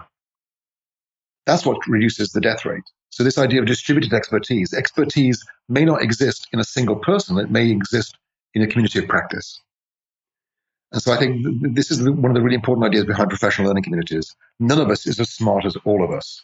And the fact that this kid isn't making progress, we don't treat it as he's in your class, it's your fault this kid isn't learning mathematics. It's not a helpful attitude to take. Mm. The idea is we should actually treat every kid's failure to learn as a team problem, as a group problem, and bringing group resources. And I learned that very early on. When I was a second in maths department in London, I had a wonderful head of department named Dick Kmitrick. And we used to play these amazing games. Like if we had a year 7 kid who was badly behaved, we'd put him in a class of 16-year-olds, you know? And if we had a badly behaved 16-year-old, we'd put him in a good class of 11-year-olds. You know, we just move kids around just because they're all our problems, and we just help each other out by just getting kids to understand, you know, take them out of their comfort zone, putting them in a context where all the kids around you are working well. It's going to rub off. But seeing that as rather than this individualistic culture of if you can't control those kids, it's your fault. Instead saying, how can we solve this as a team? So were there any other factors of establishing and sustaining professional development learning communities that you wanted to highlight? I think where the professional learning communities literature gets into trouble is they try to claim it as an all-purpose tool for everything. You know, professional learning communities are a good idea, rather than saying there are specific means to a specific end, and sometimes they're the best means to that end, and sometimes they're not. So for me, you know, they're good for some things and not others. And so there's some things where you'd be better off working on your own, to be quite honest. Mm. And you know, there's recent research on collaboration that shows that intermittent collaboration can be more effective than continuous collaboration. So for me, it's always an empirical question. What environment creates the best learning opportunities for the most people in this in that particular arena? Got it. Chapter 6 is about teacher learning, and Chapter 7 is about implementation. And we're kind of going to meld. I'm going to use the word again, Dylan. Oh, did you work? What's your opinion about the word meld now? What did I use it correctly, or was it wrong? No, you know, look. I joked in my email that I think I was losing that battle. The point is, the fact that the word came up in the 1930s does not mean it was a good idea. It was wrong. It comes from Anmeldung in German. So there's a card game called Bezique where a meld is when you actually display your cards. Okay. And so basically there was this kind of synthetic formation, melt and weld into meld. I don't criticize it in other people, but I'm very careful never to use it myself. Okay. Got it. Thanks. In some ways, Chapter 5 is the most controversial chapter in the book because I argue that every single teacher, or just about every teacher in a school, could be as good as the very best with the right professional learning environment. I'm not even sure I believe that myself. That is certainly the conclusion about expertise in other domains, 10 years of deliberate practice. And for it not to be true, it would have to be the case that expertise in all these other areas that have been studied, like scuba diving, table tennis, acting, chess, are somehow similar to each other and different from teaching. Mm. So Chapter 5 is in there to help leaders, to try to convince leaders that you have to love the one you're with. You're not going to improve your school by replacement. You're going to improve your school by creating an environment where every single teacher believes they can and need to get better. Okay, that's interesting because I can imagine before you alluded to the fact that you're often criticized for talking about teacher quality rather than teaching quality. And I imagine that's because people don't see that as very growth mindset-y if it's all about the teacher rather than their practices. Whereas here you're talking about the emphasis that everyone can indeed improve. Yes. But what I would say is if anybody thinks that by focusing on teacher quality, I am somehow building into a fixed mindset, it just shows they haven't listened to a word I say. There's nothing in, I mean, teacher quality can be improved for each individual teacher, but it's just how good they are right now. It's the average of all their teaching quality over all the kids they teach at this moment, or over all the lessons. You know, the trouble with teaching quality is, you know, every teacher knows you have great days and you have terrible days. And so the idea of trying to judge a teacher's quality from a single observation or even 20 observations is just bizarre to me. So, but as I said, you know, Chapter 5 for me is important because it's about creating that belief that just about every teacher could be almost as good as the very best teachers if we create that right learning environment. I guess I'll open up it up then and say, you know, is there anything in addition that you think school leaders really need to know about teacher expertise and how it's created in order to do a better job of leading their schools? Well, I think my reading of the expertise research suggests that talent matters. It's silly to pretend that there's no such thing as talent. You know, people with higher IQs are better at playing chess for at least the first year. But very quickly, what we find is that practice overtakes talent within a relatively short period of time.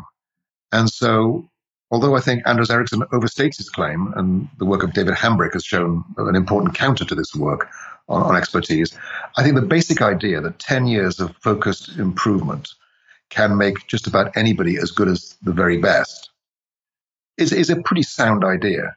And I think we need to start applying that to teaching. My reading of the expertise research is that I go a long way with people like Anders Ericsson, who says that basically expertise is primarily the result of practice. I think he goes too far. I think David Hambrick has shown very clearly that talent matters in a whole range of domains, including chess and things that have been studied. But that natural talent will only take you so far, and what makes people really good is working hard. So I think the message to principals, to school leaders is, you know, you need to create an environment in which every single teacher believes they need to improve all the time, even if they're already the best teacher in the school. I don't care how good people are, the important things are getting better. And so the purpose of Chapter 5 is just to give people that research evidence that suggests that practically every teacher could be as good as the very best if they're given enough support and if they want to improve. So for me, the most important application of Carol Dweck's mindset research is not to children, it's to teachers. If you don't think you can be a better teacher next month than you were this month, I think you should be fired, to be quite honest, because even if you're a good teacher, you will always be a corrosive influence. Because teachers fail all the time, because we hope for so much. Those teachers with fixed mindsets, they blame the kids. So on this topic of teacher learning, that's kind of the title of Chapter 6. And in Chapter 6, you talk about content then process. So for our listeners, what do you mean by content then process, Dylan? Well, in a way, it's an antidote to this idea that professional learning communities are a good idea. So what I'm saying is, first, figure out what you want to help teachers develop, and then figure out how to help them develop it. So if it turned out from the research that the most important predictor of student learning was teacher content knowledge, then we want to increase teacher content knowledge. And the best way to do that is to send people to a university to be taught this stuff by an expert. So the content is first figure out what you want to help people get better at, then figure out how to do it. As Abraham Maslow once said, he who is good with a hammer tends to think that everything is a nail. So there's people saying professional learning communities are a good idea. Now, what was the question again? And what I'm saying is, let's figure out what you want to help teachers improve and then figure out what's the best way to do that. And so for me, given that what we're trying to do, improve is classroom practice around formative assessment, then some kind of professional learning community is probably the best way to do that. And specifically, a teacher learning community, a specific kind of professional learning community where full membership is restricted to people who are still teaching is the way to do that. So for me, it's a means to an end, not an end in itself. Okay. Now, a bit more about the process now that we've spent a lot of time talking about the content already in today's discussion. We talk about the 5 steps of teacher learning, which are choice, flexibility, small steps, accountability and support, and evaluation. And so I wanted us to step through these in a little bit of detail, because for me, this is where a lot of the book really came together in a practical way that kind of school leaders can use to evaluate the way that they're currently carrying out professional development and the way that they can improve it. So for choice, why is choice important? Well, we've talked about it already to a certain extent. What I'm saying is that in my experience, working with teachers, music teachers, art teachers, PE teachers, drama teachers, dance teachers, whenever there's a whole school policy about differentiation or something, it very rarely applies to teachers of those subjects. And so for me, working with secondary schools, it seemed to me that you have to give people choice about what to work on. It goes back to Douglas McGregor's Theory X and Theory Y in management in the 1960s. You could either assume that teachers don't know what they're doing and that the job of the leaders is to tell them what to do, Theory X, or you can say, these people are pretty good at what they do. They're the experts about their own classrooms. Let them choose what to work on. Even if that's not always the best thing, the advantage you get by saying to the teacher, you're the professional, you decide what you want to get better at, I think is huge.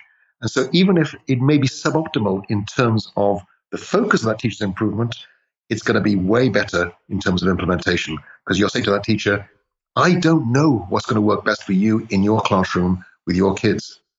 I think you do. So my job is to help you get better at the things that you think will do the best for your students.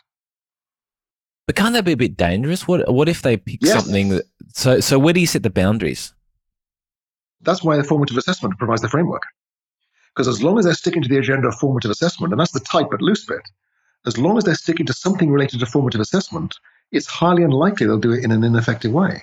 Now, that's probably an overstatement. I've seen plenty of examples of people doing it in a pretty poor way. But you know what? I would even trade that off just to get every single teacher acknowledging that it's part of their duty to get better. So to be quite honest, I would even let somebody work on learning styles if that was the price I had to pay to get them agreeing that they can get better. Do you really mean that? I do. I do. If you've got the 20, 30-year veteran who's seen it all and has resisted all attempts at reform, and I say to them, what do you want to improve at? And they said, I really want to explore whether this learning styles stuff is as bad as people say. You know what? I'd let them do it just to get the ball rolling.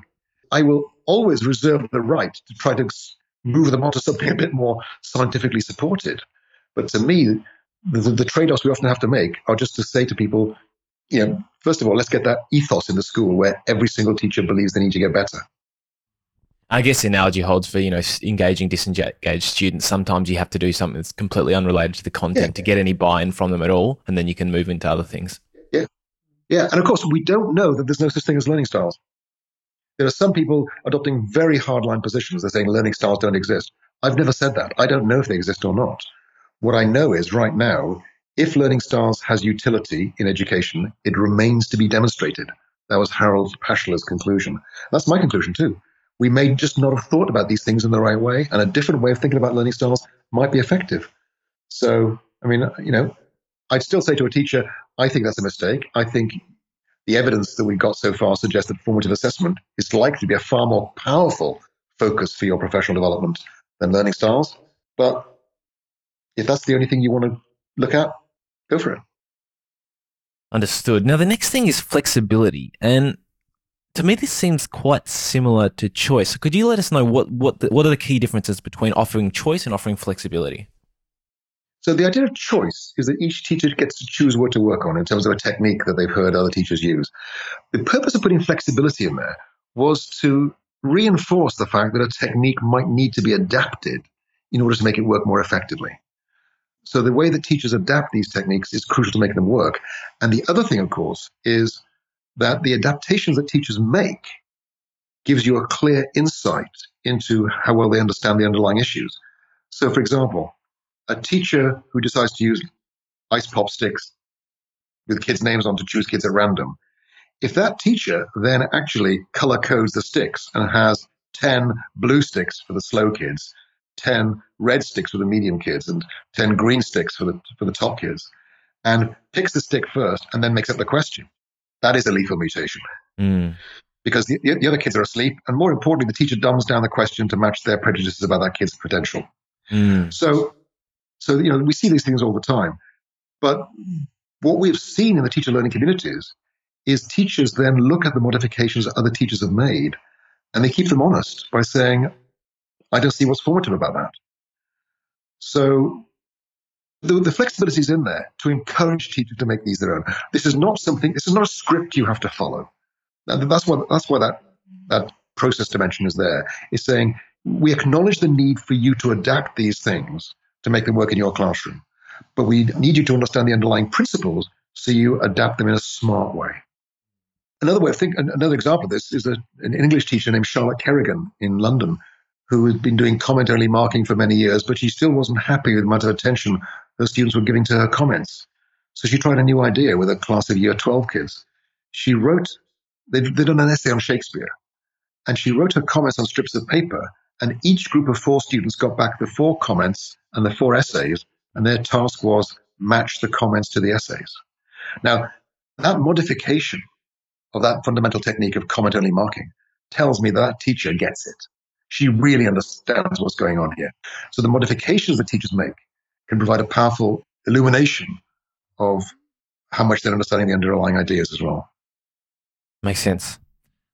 Again, from the EEF report last night on page 34, I was reading, it said that many school leads remarked that peer observations had been the hardest part of the project to do. And as we talk about flexibility and kind of these lethal mutations, to what extent do you see the peer observations in which teachers go in to observe whether or not teachers are using these formative assessment practices in their classrooms is a key or core part of the approach? We don't know. You know, we don't have enough grounded evidence. You know, in some schools, they're difficult to organize. In some schools, they're not done very well. So I think that the simple answer is we don't know. What I think is crucial, and this is the tight rather than the loose part, is what's really important is we distinguish these things from performance management. So the important thing is, if you're coming to my classroom, I tell you what to look for. I'm trying to improve my wait time. Here's a stopwatch. Measure my wait times for me. And by the way, any notes you make in my classroom belong to me because you're working for me. And by making the person being observed the owner of the process, that clearly distinguishes it from creeping performance management. So for us, that was the really important point. The agenda for the observation has to be set by the teacher being observed. It's basically holding up a mirror to your own practice. And I think that we maybe didn't do a good enough job of getting people to understand why that is. And the other thing I would say is, in too many schools, people think that peer observation has to happen for the whole lesson rather than a 10 or 15-minute segment. And the other thing I say to leaders is, if somebody says they can't get out of their teaching, offer to teach their class for them. Yeah. And because it takes away the excuses, and it's a great, if you're a principal, this is a great way of finding out what that teacher's really doing when you're not around. Yeah. Because the kids are so honest. Yeah.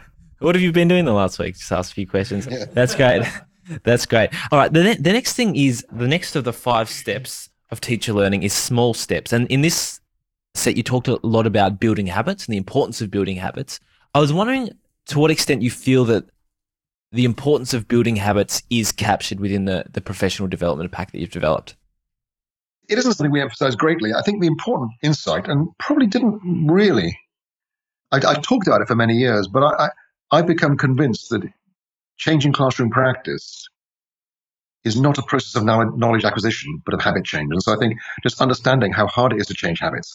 As soon as, you know, if you don't know how to solve quadratic equations, you can't teach it to other people. And so at that stage in your development, knowledge acquisition is the most effective form of professional development. But if you're not giving kids time to think when you're asking them a question, if you can't give decent wait time, that's not telling teachers you're not giving enough wait time does not change practice. It's not knowledge they need, it's support in changing habits. So the important point is, let's think of changing classroom practice, primarily for most experienced teachers at least, as a process of habit change rather than knowledge acquisition, and then accept the fact that this takes time. This takes time to work on one technique. You know, if you've been teaching 20 years, you'll have asked over 500,000 questions in your classroom. Doing it in a different way is going to be hard. So I think one of the things, the reason we put small steps in there is just to make it clear to everybody, leaders included, don't ask teachers to change too many things at the same time. They can't do it. Nobody can do it.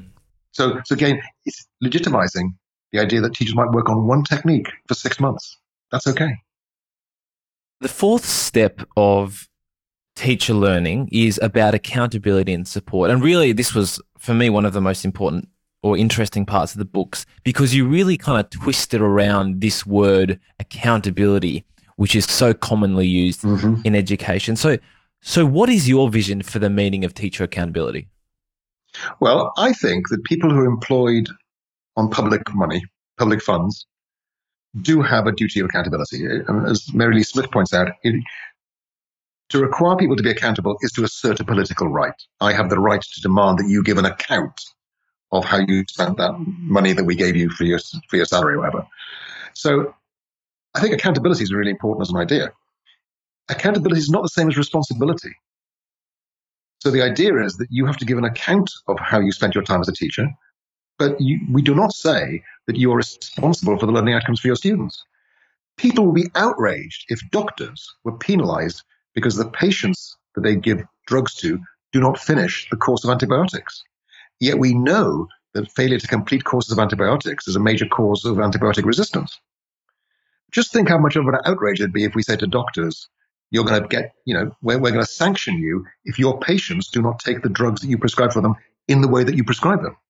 And yet, we think it's okay to sanction teachers when kids don't do homework, which has a knock-on effect in learning. So to me, the idea is that people shouldn't be responsible for, or indeed accountable for, things of which they have relatively little control. So the question is, what is a suitable form of accountability for teachers? And it seems to me that being held to account in terms of improvement is a way of giving to the taxpayer some assurance that these teachers are using the money wisely. So for me, a teacher entirely discharges her duty of accountability by a commitment to improve. And so I was trying to shift the argument away from blaming teachers for kids' test results towards a more intelligent version of accountability that holds teachers accountable for things that they control, whether you get better or not. That's great. And as part of this discussion, you introduced the idea, or introduced it to me at least, of leading and lagging indicators. So lagging indicators was like test results, for example, that you were just referred to. But leading indicators are things to help us check along the way whether we're on track and whether we are improving. So what are some of the key leading indicators that teachers can be using in their classrooms? Well, as I said earlier, the idea here is to help leaders, give them the information they need to actually implement this in their own schools. And we've never promised anybody you're going to get improvement in student achievement in a year. It's going to take 2 years probably. We have seen some schools get improvements in a year, but typically 2 years is more likely. And so 2 years, when you're under pressure to improve school results, when there's somebody breathing down your neck as a school leader, why aren't the results improving? 2 years is a long time. Mm. And so we wanted to give school leaders some indication of how will you know you're on the right track? And that's where we adopted this idea from economics of leading indicators. So the first one, and the most trivial one in some ways, but the most important in terms of when it doesn't work, is teachers are given time to meet and do so. So in the case study that I present on the London Borough of Cannington, a pseudonym, these school leaders promised that these teachers were going to get given time, and yet only about 25% of the meetings that had been promised were scheduled.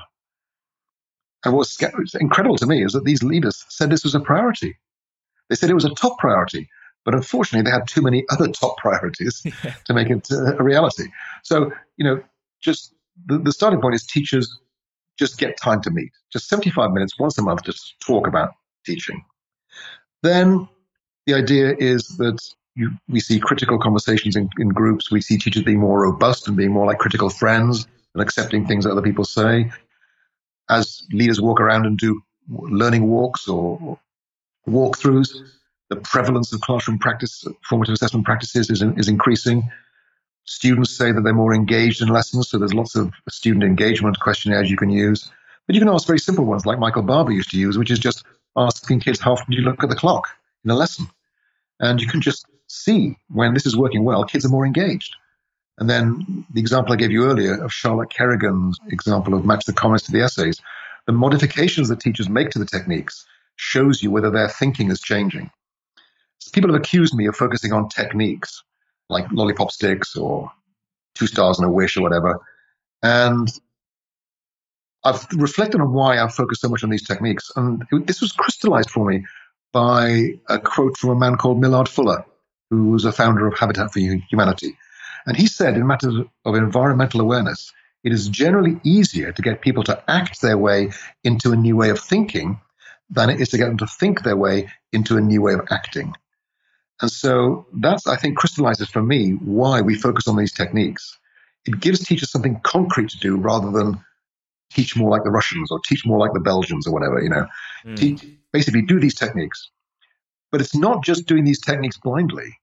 I want teachers to act their way into a new way of thinking. But it's grounded in classroom practice. It's acknowledging the fact that classrooms are physical spaces. We are embodied human beings. And teaching is a physical act as much as anything else. And so understanding that, I think, is a really important part of thinking about how we support teachers in taking this practice forward. Mm. I was thinking forward to next year at school and thinking about how I might like to do some experimentation with this kind of embedding formative assessment professional development pack, and thinking about leading indicators. I drafted and I sent you a bit of a rubric to kind of work out whether teachers feel that this is stuff we're doing already and to use at various places. Do you think that that's a valid leading indicator, or is it kind of a bit misguided? Have you seen what I've written about rubrics in my other books? I have not. Please tell me about it. Then you wouldn't have sent me a rubric. Rubrics are, I think, a perfectly well-intentioned attempt to communicate to students the learning intentions. And I've been very big on making sure the students understand the learning intentions. Not necessarily through success criteria, but, the kids understand why they're doing what they're doing. What worries me about rubrics is, first of all, why would anyone give students examples of not-so-good work or descriptions of not so good work as well as good work? And the answer is to give it a number. So I think the whole idea of rubrics is about grading, and rather than actually saying, here's what we're going for. I think rubrics are very suspicious because there's never a blank cell in a rubric, even though there might not be anything developmentally appropriate. The idea of calibrating rubrics, how do you know that the level of difficulty of what you called excellent in one dimension of the rubric is as hard as the other ones? So there's all those kinds of problems that I deal with. But ultimately, the thing that convinces me, that makes me most skeptical about rubrics, is the insights of Michael Polanyi and others, who say that basically quality cannot be reduced to words. We can know more than we can tell. And so therefore, if I wanted teachers to understand what good work looks like, I would try to give them examples of quality rather than descriptions of quality, for the very simple reason that descriptions of quality do not mean to novices what they mean to experts. Now, that said, rubrics can be an important starting point for the conversation.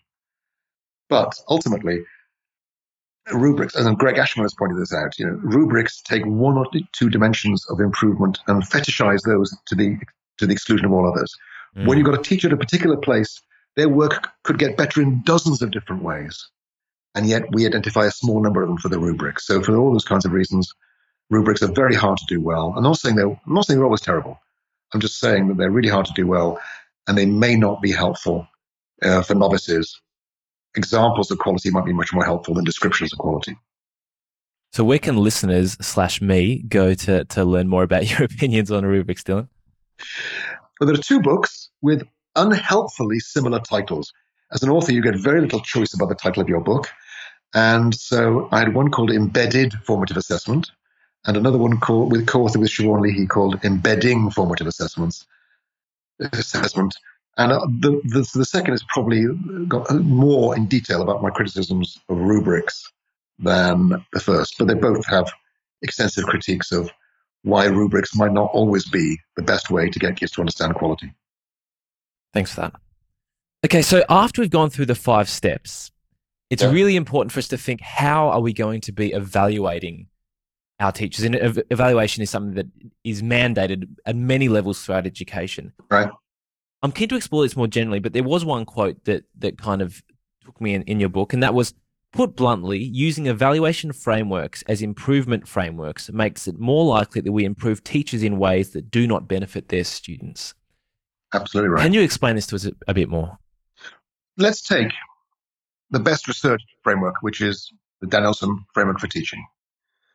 So it turns out that if you're taught by a teacher who scores high on domains 1 and 4, planning, preparation, and professional practice, you do not learn any more than if you're taught by a teacher who is below basic. So there's 4 levels in the framework. And if you're taught by a teacher who is distinguished or a teacher who's below basic, it has no impact on how much you learn. If, on the other hand, you're taught by a teacher who is outstanding on domains 2 and 3, then you learn about 30% more per year. So the important point is, not every evaluation framework has to be comprehensive. The political processes that lead to the adoption of evaluation frameworks requires that they reflect everything that teachers do. And some of those things help students a lot, and some of them hardly have any impact at all. So if you have an evaluation framework and you apply it comprehensively, you will give teachers incentives to improve on things that have no benefit for students. So for a concrete example, it turns out that in the Danielson framework, domains 1 and 4, it's much easier to show improvement in those kinds of aspects of practice, your planning and preparation and your professional responsibilities, than it is to actually change what you're doing in the classroom. Mm. So you can improve your rating on the Danielson framework without benefiting students at all. So in those jurisdictions where some kind of evaluation framework has to be used, I'm saying focus it. Focus it on the things that have the biggest impact on student achievement.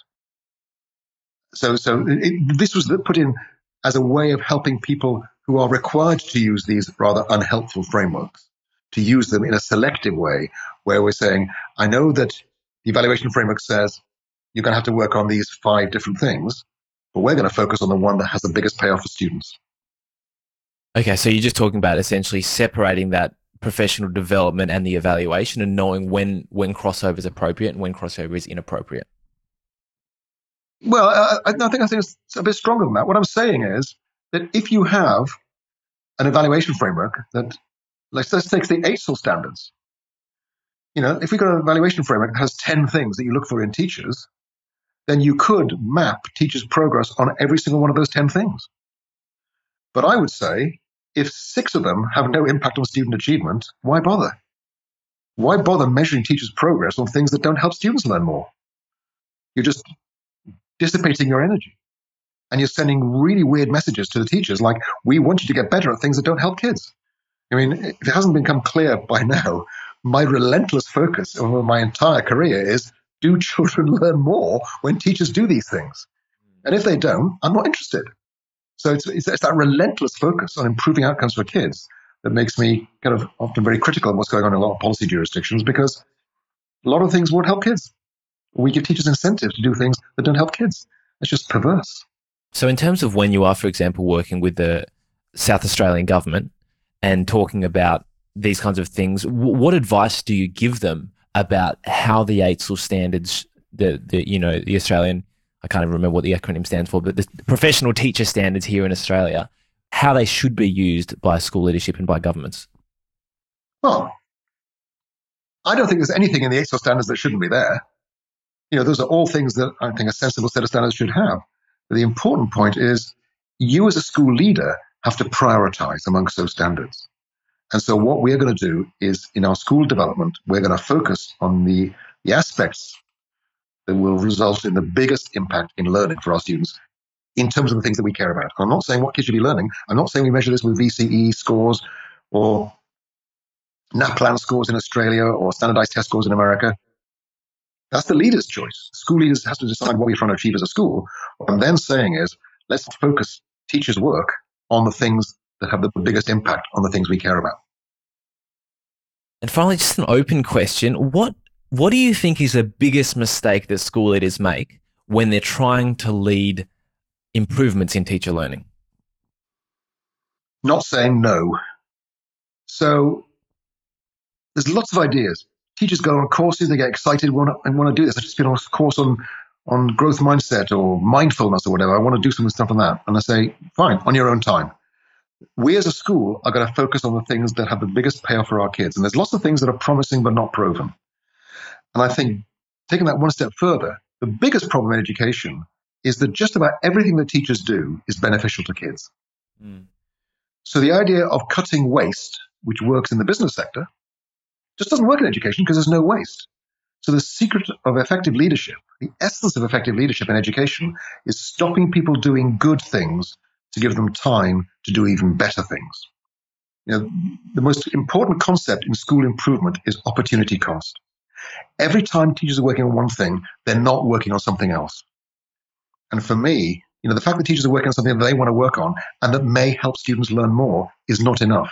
It has to be the thing that, as far as we know, will have the biggest possible improvement for that investment of time and resources.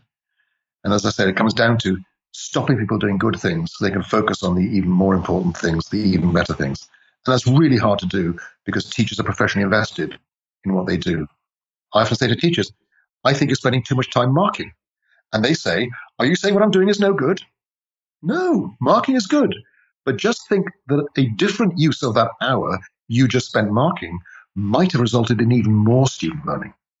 And that's the challenge, is moving that onwards. It's embracing this idea of opportunity cost. Every hour that a teacher spends on one thing is an hour they didn't spend on something else. And that something else might have produced even more student learning. Great advice. All right, we might jump into some closing questions. Dylan, what advice would you give to your first-year teacher self, and what advice would you give to your first-year researcher self? My first year teacher, I was just so lucky my first year of teaching. My very first year of teaching was in a private school where my biggest class was 4 kids. So it was just kind of ideal. It was a private sixth form kind of college where kids are just retaking exams they'd failed at the age of 16.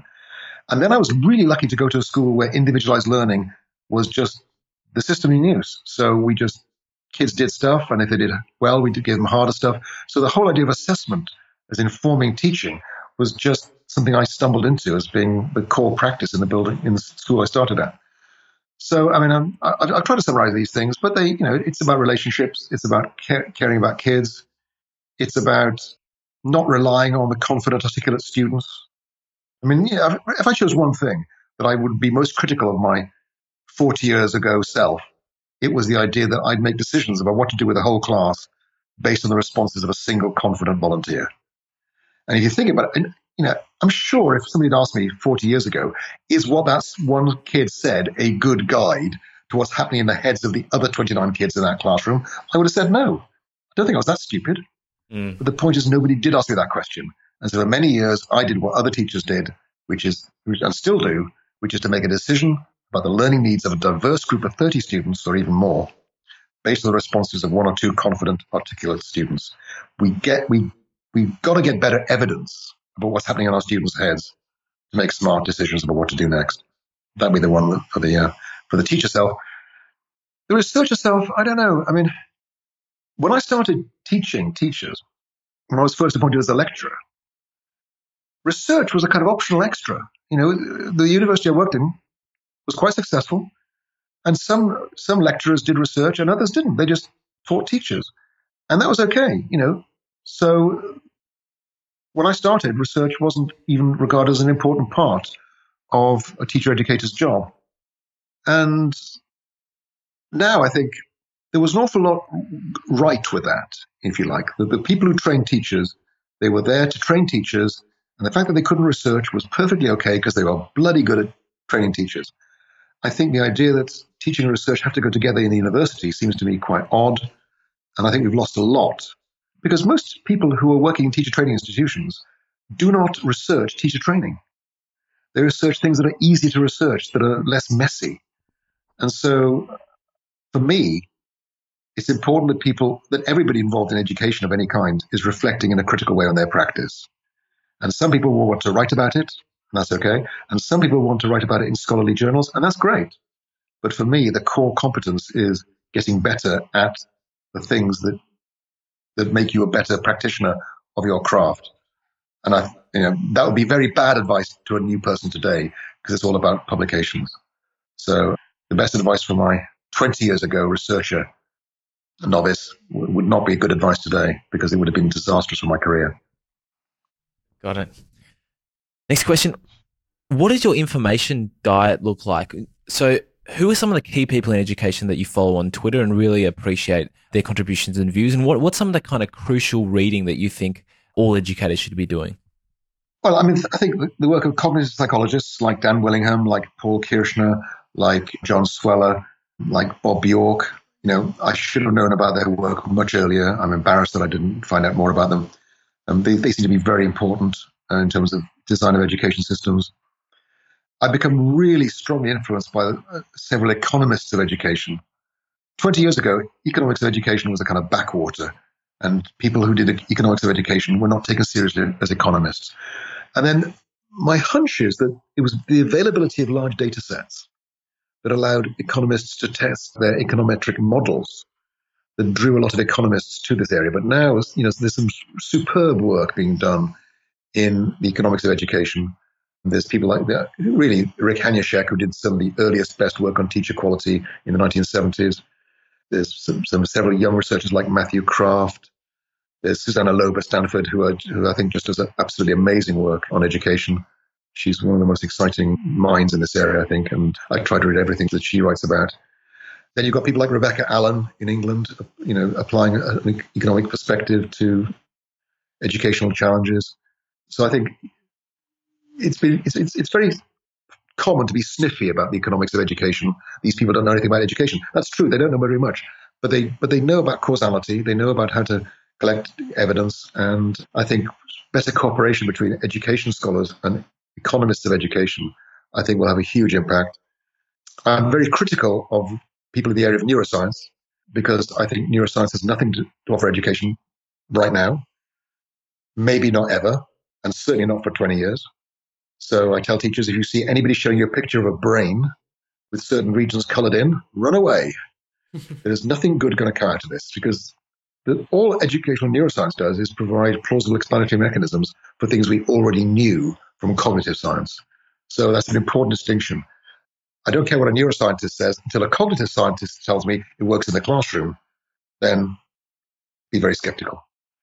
I think the thing I've really learned is try to listen as much as you can to people you profoundly disagree with. I don't know anybody in education who doesn't actually have children's interests at heart. And if they say things that you think are really stupid, think again. There's a wonderful quote from Abraham Lincoln, who spies a man across the room and he says, "I don't like that man very much. I must get to know him better." I think that to me is really sound advice. You know, but we need to find out. Most human beings are pretty well disposed. They're trying to do the best they can. If they see the world differently from you, find out how they've come to those views. Find out how they've reached those conclusions. And my favorite test of this as a researcher is from a man called Ian Ayres, who asks any researcher he comes across, give me two results that you believe and trust but do not like. And if you can't name at least two research results that you trust and believe but wish were not true, then you're not a very good researcher. You're just confirming your prejudices. And in case you ask, my two are the importance of IQ for educational achievement, and even more depressingly, its heritability. And the second is cognitive load theory. I wish that problem solving was the best way to teach problem solving. I really do. Not least because I used to spend years teaching kids problem solving by getting them to solve problems. And it was a really hard, I resisted cognitive load theory for so many years because I didn't want to find out that what I've been doing had made the achievement gap in my classroom bigger. But I have to admit now, looking back, it probably did. Because I was actually teaching kids problem solving by getting them to solve problems, which worked fine for the expert kids, but less well for the novices. And then there's also Brian Kaplan's book. Yes. Yeah, and I think that in a way, that's a much more parochial book, because I think what he's proving is very true of the United States education system. But I don't think it's as true of what I call the more continental model of higher education. He's critical of high schools to the extent that they don't teach valuable skills, but, I think his arguments are much less powerful there. But, yeah, I'm open-minded about Australia, England, Scotland, France, Germany. And there's a strange thing that I had this discussion with Brian Kaplan. It could be that the things we teach kids that they forget and therefore they can't remember. There's the joke about the 5-minute university, I can teach you in 5 minutes everything the average undergraduate remembers 5 years after graduation. But it could be that they would actually relearn it more quickly the next time around. This is Ebbinghouse's forgetting curve. So it could be that what we have in our education system is a whole lot of potential to learn, to relearn stuff that you actually have learned and forgotten more quickly because of your previous educational experiences. So even there might be a kind of silver lining in the rather impressive case that Kaplan makes that education is largely signaling and basically an arms race that makes students poorer for no good reason. Where to next for Dylan Wiliam? What are you currently excited about? Advocacy. The evidence about the power of formative assessment, especially this most recent randomized controlled trial from the Educational Endowment Foundation, just convinces me that we're on the right track. And the scalability of the teacher learning communities model, the fact that this was implemented at very, very low cost within existing resources and had such a profound impact on student achievement across 8 different school leaving subjects, examinations. That makes me very positive. I may never do any more research ever again. For me, it's about advocacy, getting people to understand what I mean by formative assessment, how we can transform our classrooms, and supporting teachers. Some people describe it as retired, because I actually retired from university life 8 years ago. But I'm never retiring. Paul Black and I are still working together. He's 25 years older than me. And he's still working. So I hope that my most productive years are ahead of me. I want to write a book about grading. I want to think about how we can support greater popular engagement in education at an informed level. So Creating the Schools Our Children Need, the most recent book, is a start in that direction. But I think becoming more of a public intellectual about these things and trying to inform the public debate so that we don't make so many stupid decisions, and just carrying on trying to improve what happens in schools for kids and for teachers. So any last calls to action or things you'd like listeners to do? I just think it comes back to this fundamental thing that, when we as teachers do our jobs better, our kids live longer, are healthier, and contribute more to society. If there was a drug that did what education does, nobody would believe it. It reduces teenage pregnancy. It improves health. It reduces mortality. It makes people more pro-social, makes people more tolerant. It's just incredible. The list goes on and on and on. And it's just basically just harnessing that power and just, and making it work for more people, not just the people who've always found it easy, but understanding that, every time a kid doesn't get to a point through their education that they can't contribute meaningfully to society, we treat as a failure. We no longer accept the bell curve. The bell curve of results in NAPLAN or VCE or any other test is what nature gives us. It's what you get when you treat every single kid the same. Our job as teachers is to destroy the bell curve, to give every child a chance at a fulfilled, meaningful, purposeful life. And so that, for me, is the real challenge, creating a society that actually gives every kid that chance. And if we may not always succeed. It's a big, hairy, audacious goal. But we no longer accept that as being part of the natural order of things. We say we failed. We've got to do better. We can no longer accept the bell curve. We can do better. Dylan Wiliam, thank you so much for joining us today. It's been an absolute mammoth interview. You've been very generous with your time.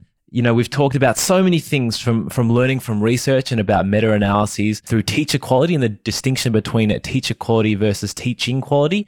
We moved into formative assessment, had a deep dive into that, and I was particularly interested by the quality assurance versus a quality control distinction. We talked about teacher expertise and about the importance of the belief that all teachers can improve. And then we moved into really the content and process and the 5 steps of teacher learning and right through to evaluation and the kind of key distinctions we need to make within that. So thank you so much for your time. It's been incredibly edifying, and we look forward to following your work in future. Thank you. It's been fun. Thank you for joining us for this episode of the ERRR podcast with Dylan Wiliam. As always, you can find show notes with links to all the resources that were mentioned at ollylovell.com. I'll also note that if you'd like to listen to more wisdom from Dylan Wiliam, he was interviewed twice on the Mr. Barton Maths podcast, the first with a focus upon formative assessment and the second with a focus upon his book, Creating the Schools Our Children Need. I'll put links to both of these episodes in the show notes. They're well worth a listen. If you've enjoyed this episode, then please share it with your friends and colleagues. And if you've really been enjoying the ERRR, then as previously mentioned, I'd love for you to consider supporting the production of the show through making a donation on Patreon. Any donation, no matter how large or small, will help me to cover room hire, sound engineering, and other costs associated with the program. Check out patreon.com/ERRR to explore the possibility of supporting the show. If you've got any suggestions for future guests you'd like to hear on the ERRR podcast, I'd love to hear from you. Or if you've got any questions, comments, thoughts, or reflections on the podcast, or of any other ERRR episode, then please drop me a line via Twitter or email. I've actually had a whole heap of emails and messages from people over the past few months about the show, including many suggestions for future guests, so thanks to all of you for that. But I also wanted to just give a special shout out to John Lewis and the rest of the Redcliffe's teaching team. They're a teaching team in rural Australia who emailed me this week to let me know that they're getting together as a group on the first Friday of every month to discuss the most recent ERRR episode and how it's been influencing their classroom practice. It's wonderful to hear stories like this from teachers who are really finding value in the podcast. So thanks for your time and listening today. Have a wonderful week. And until next time, keep learning.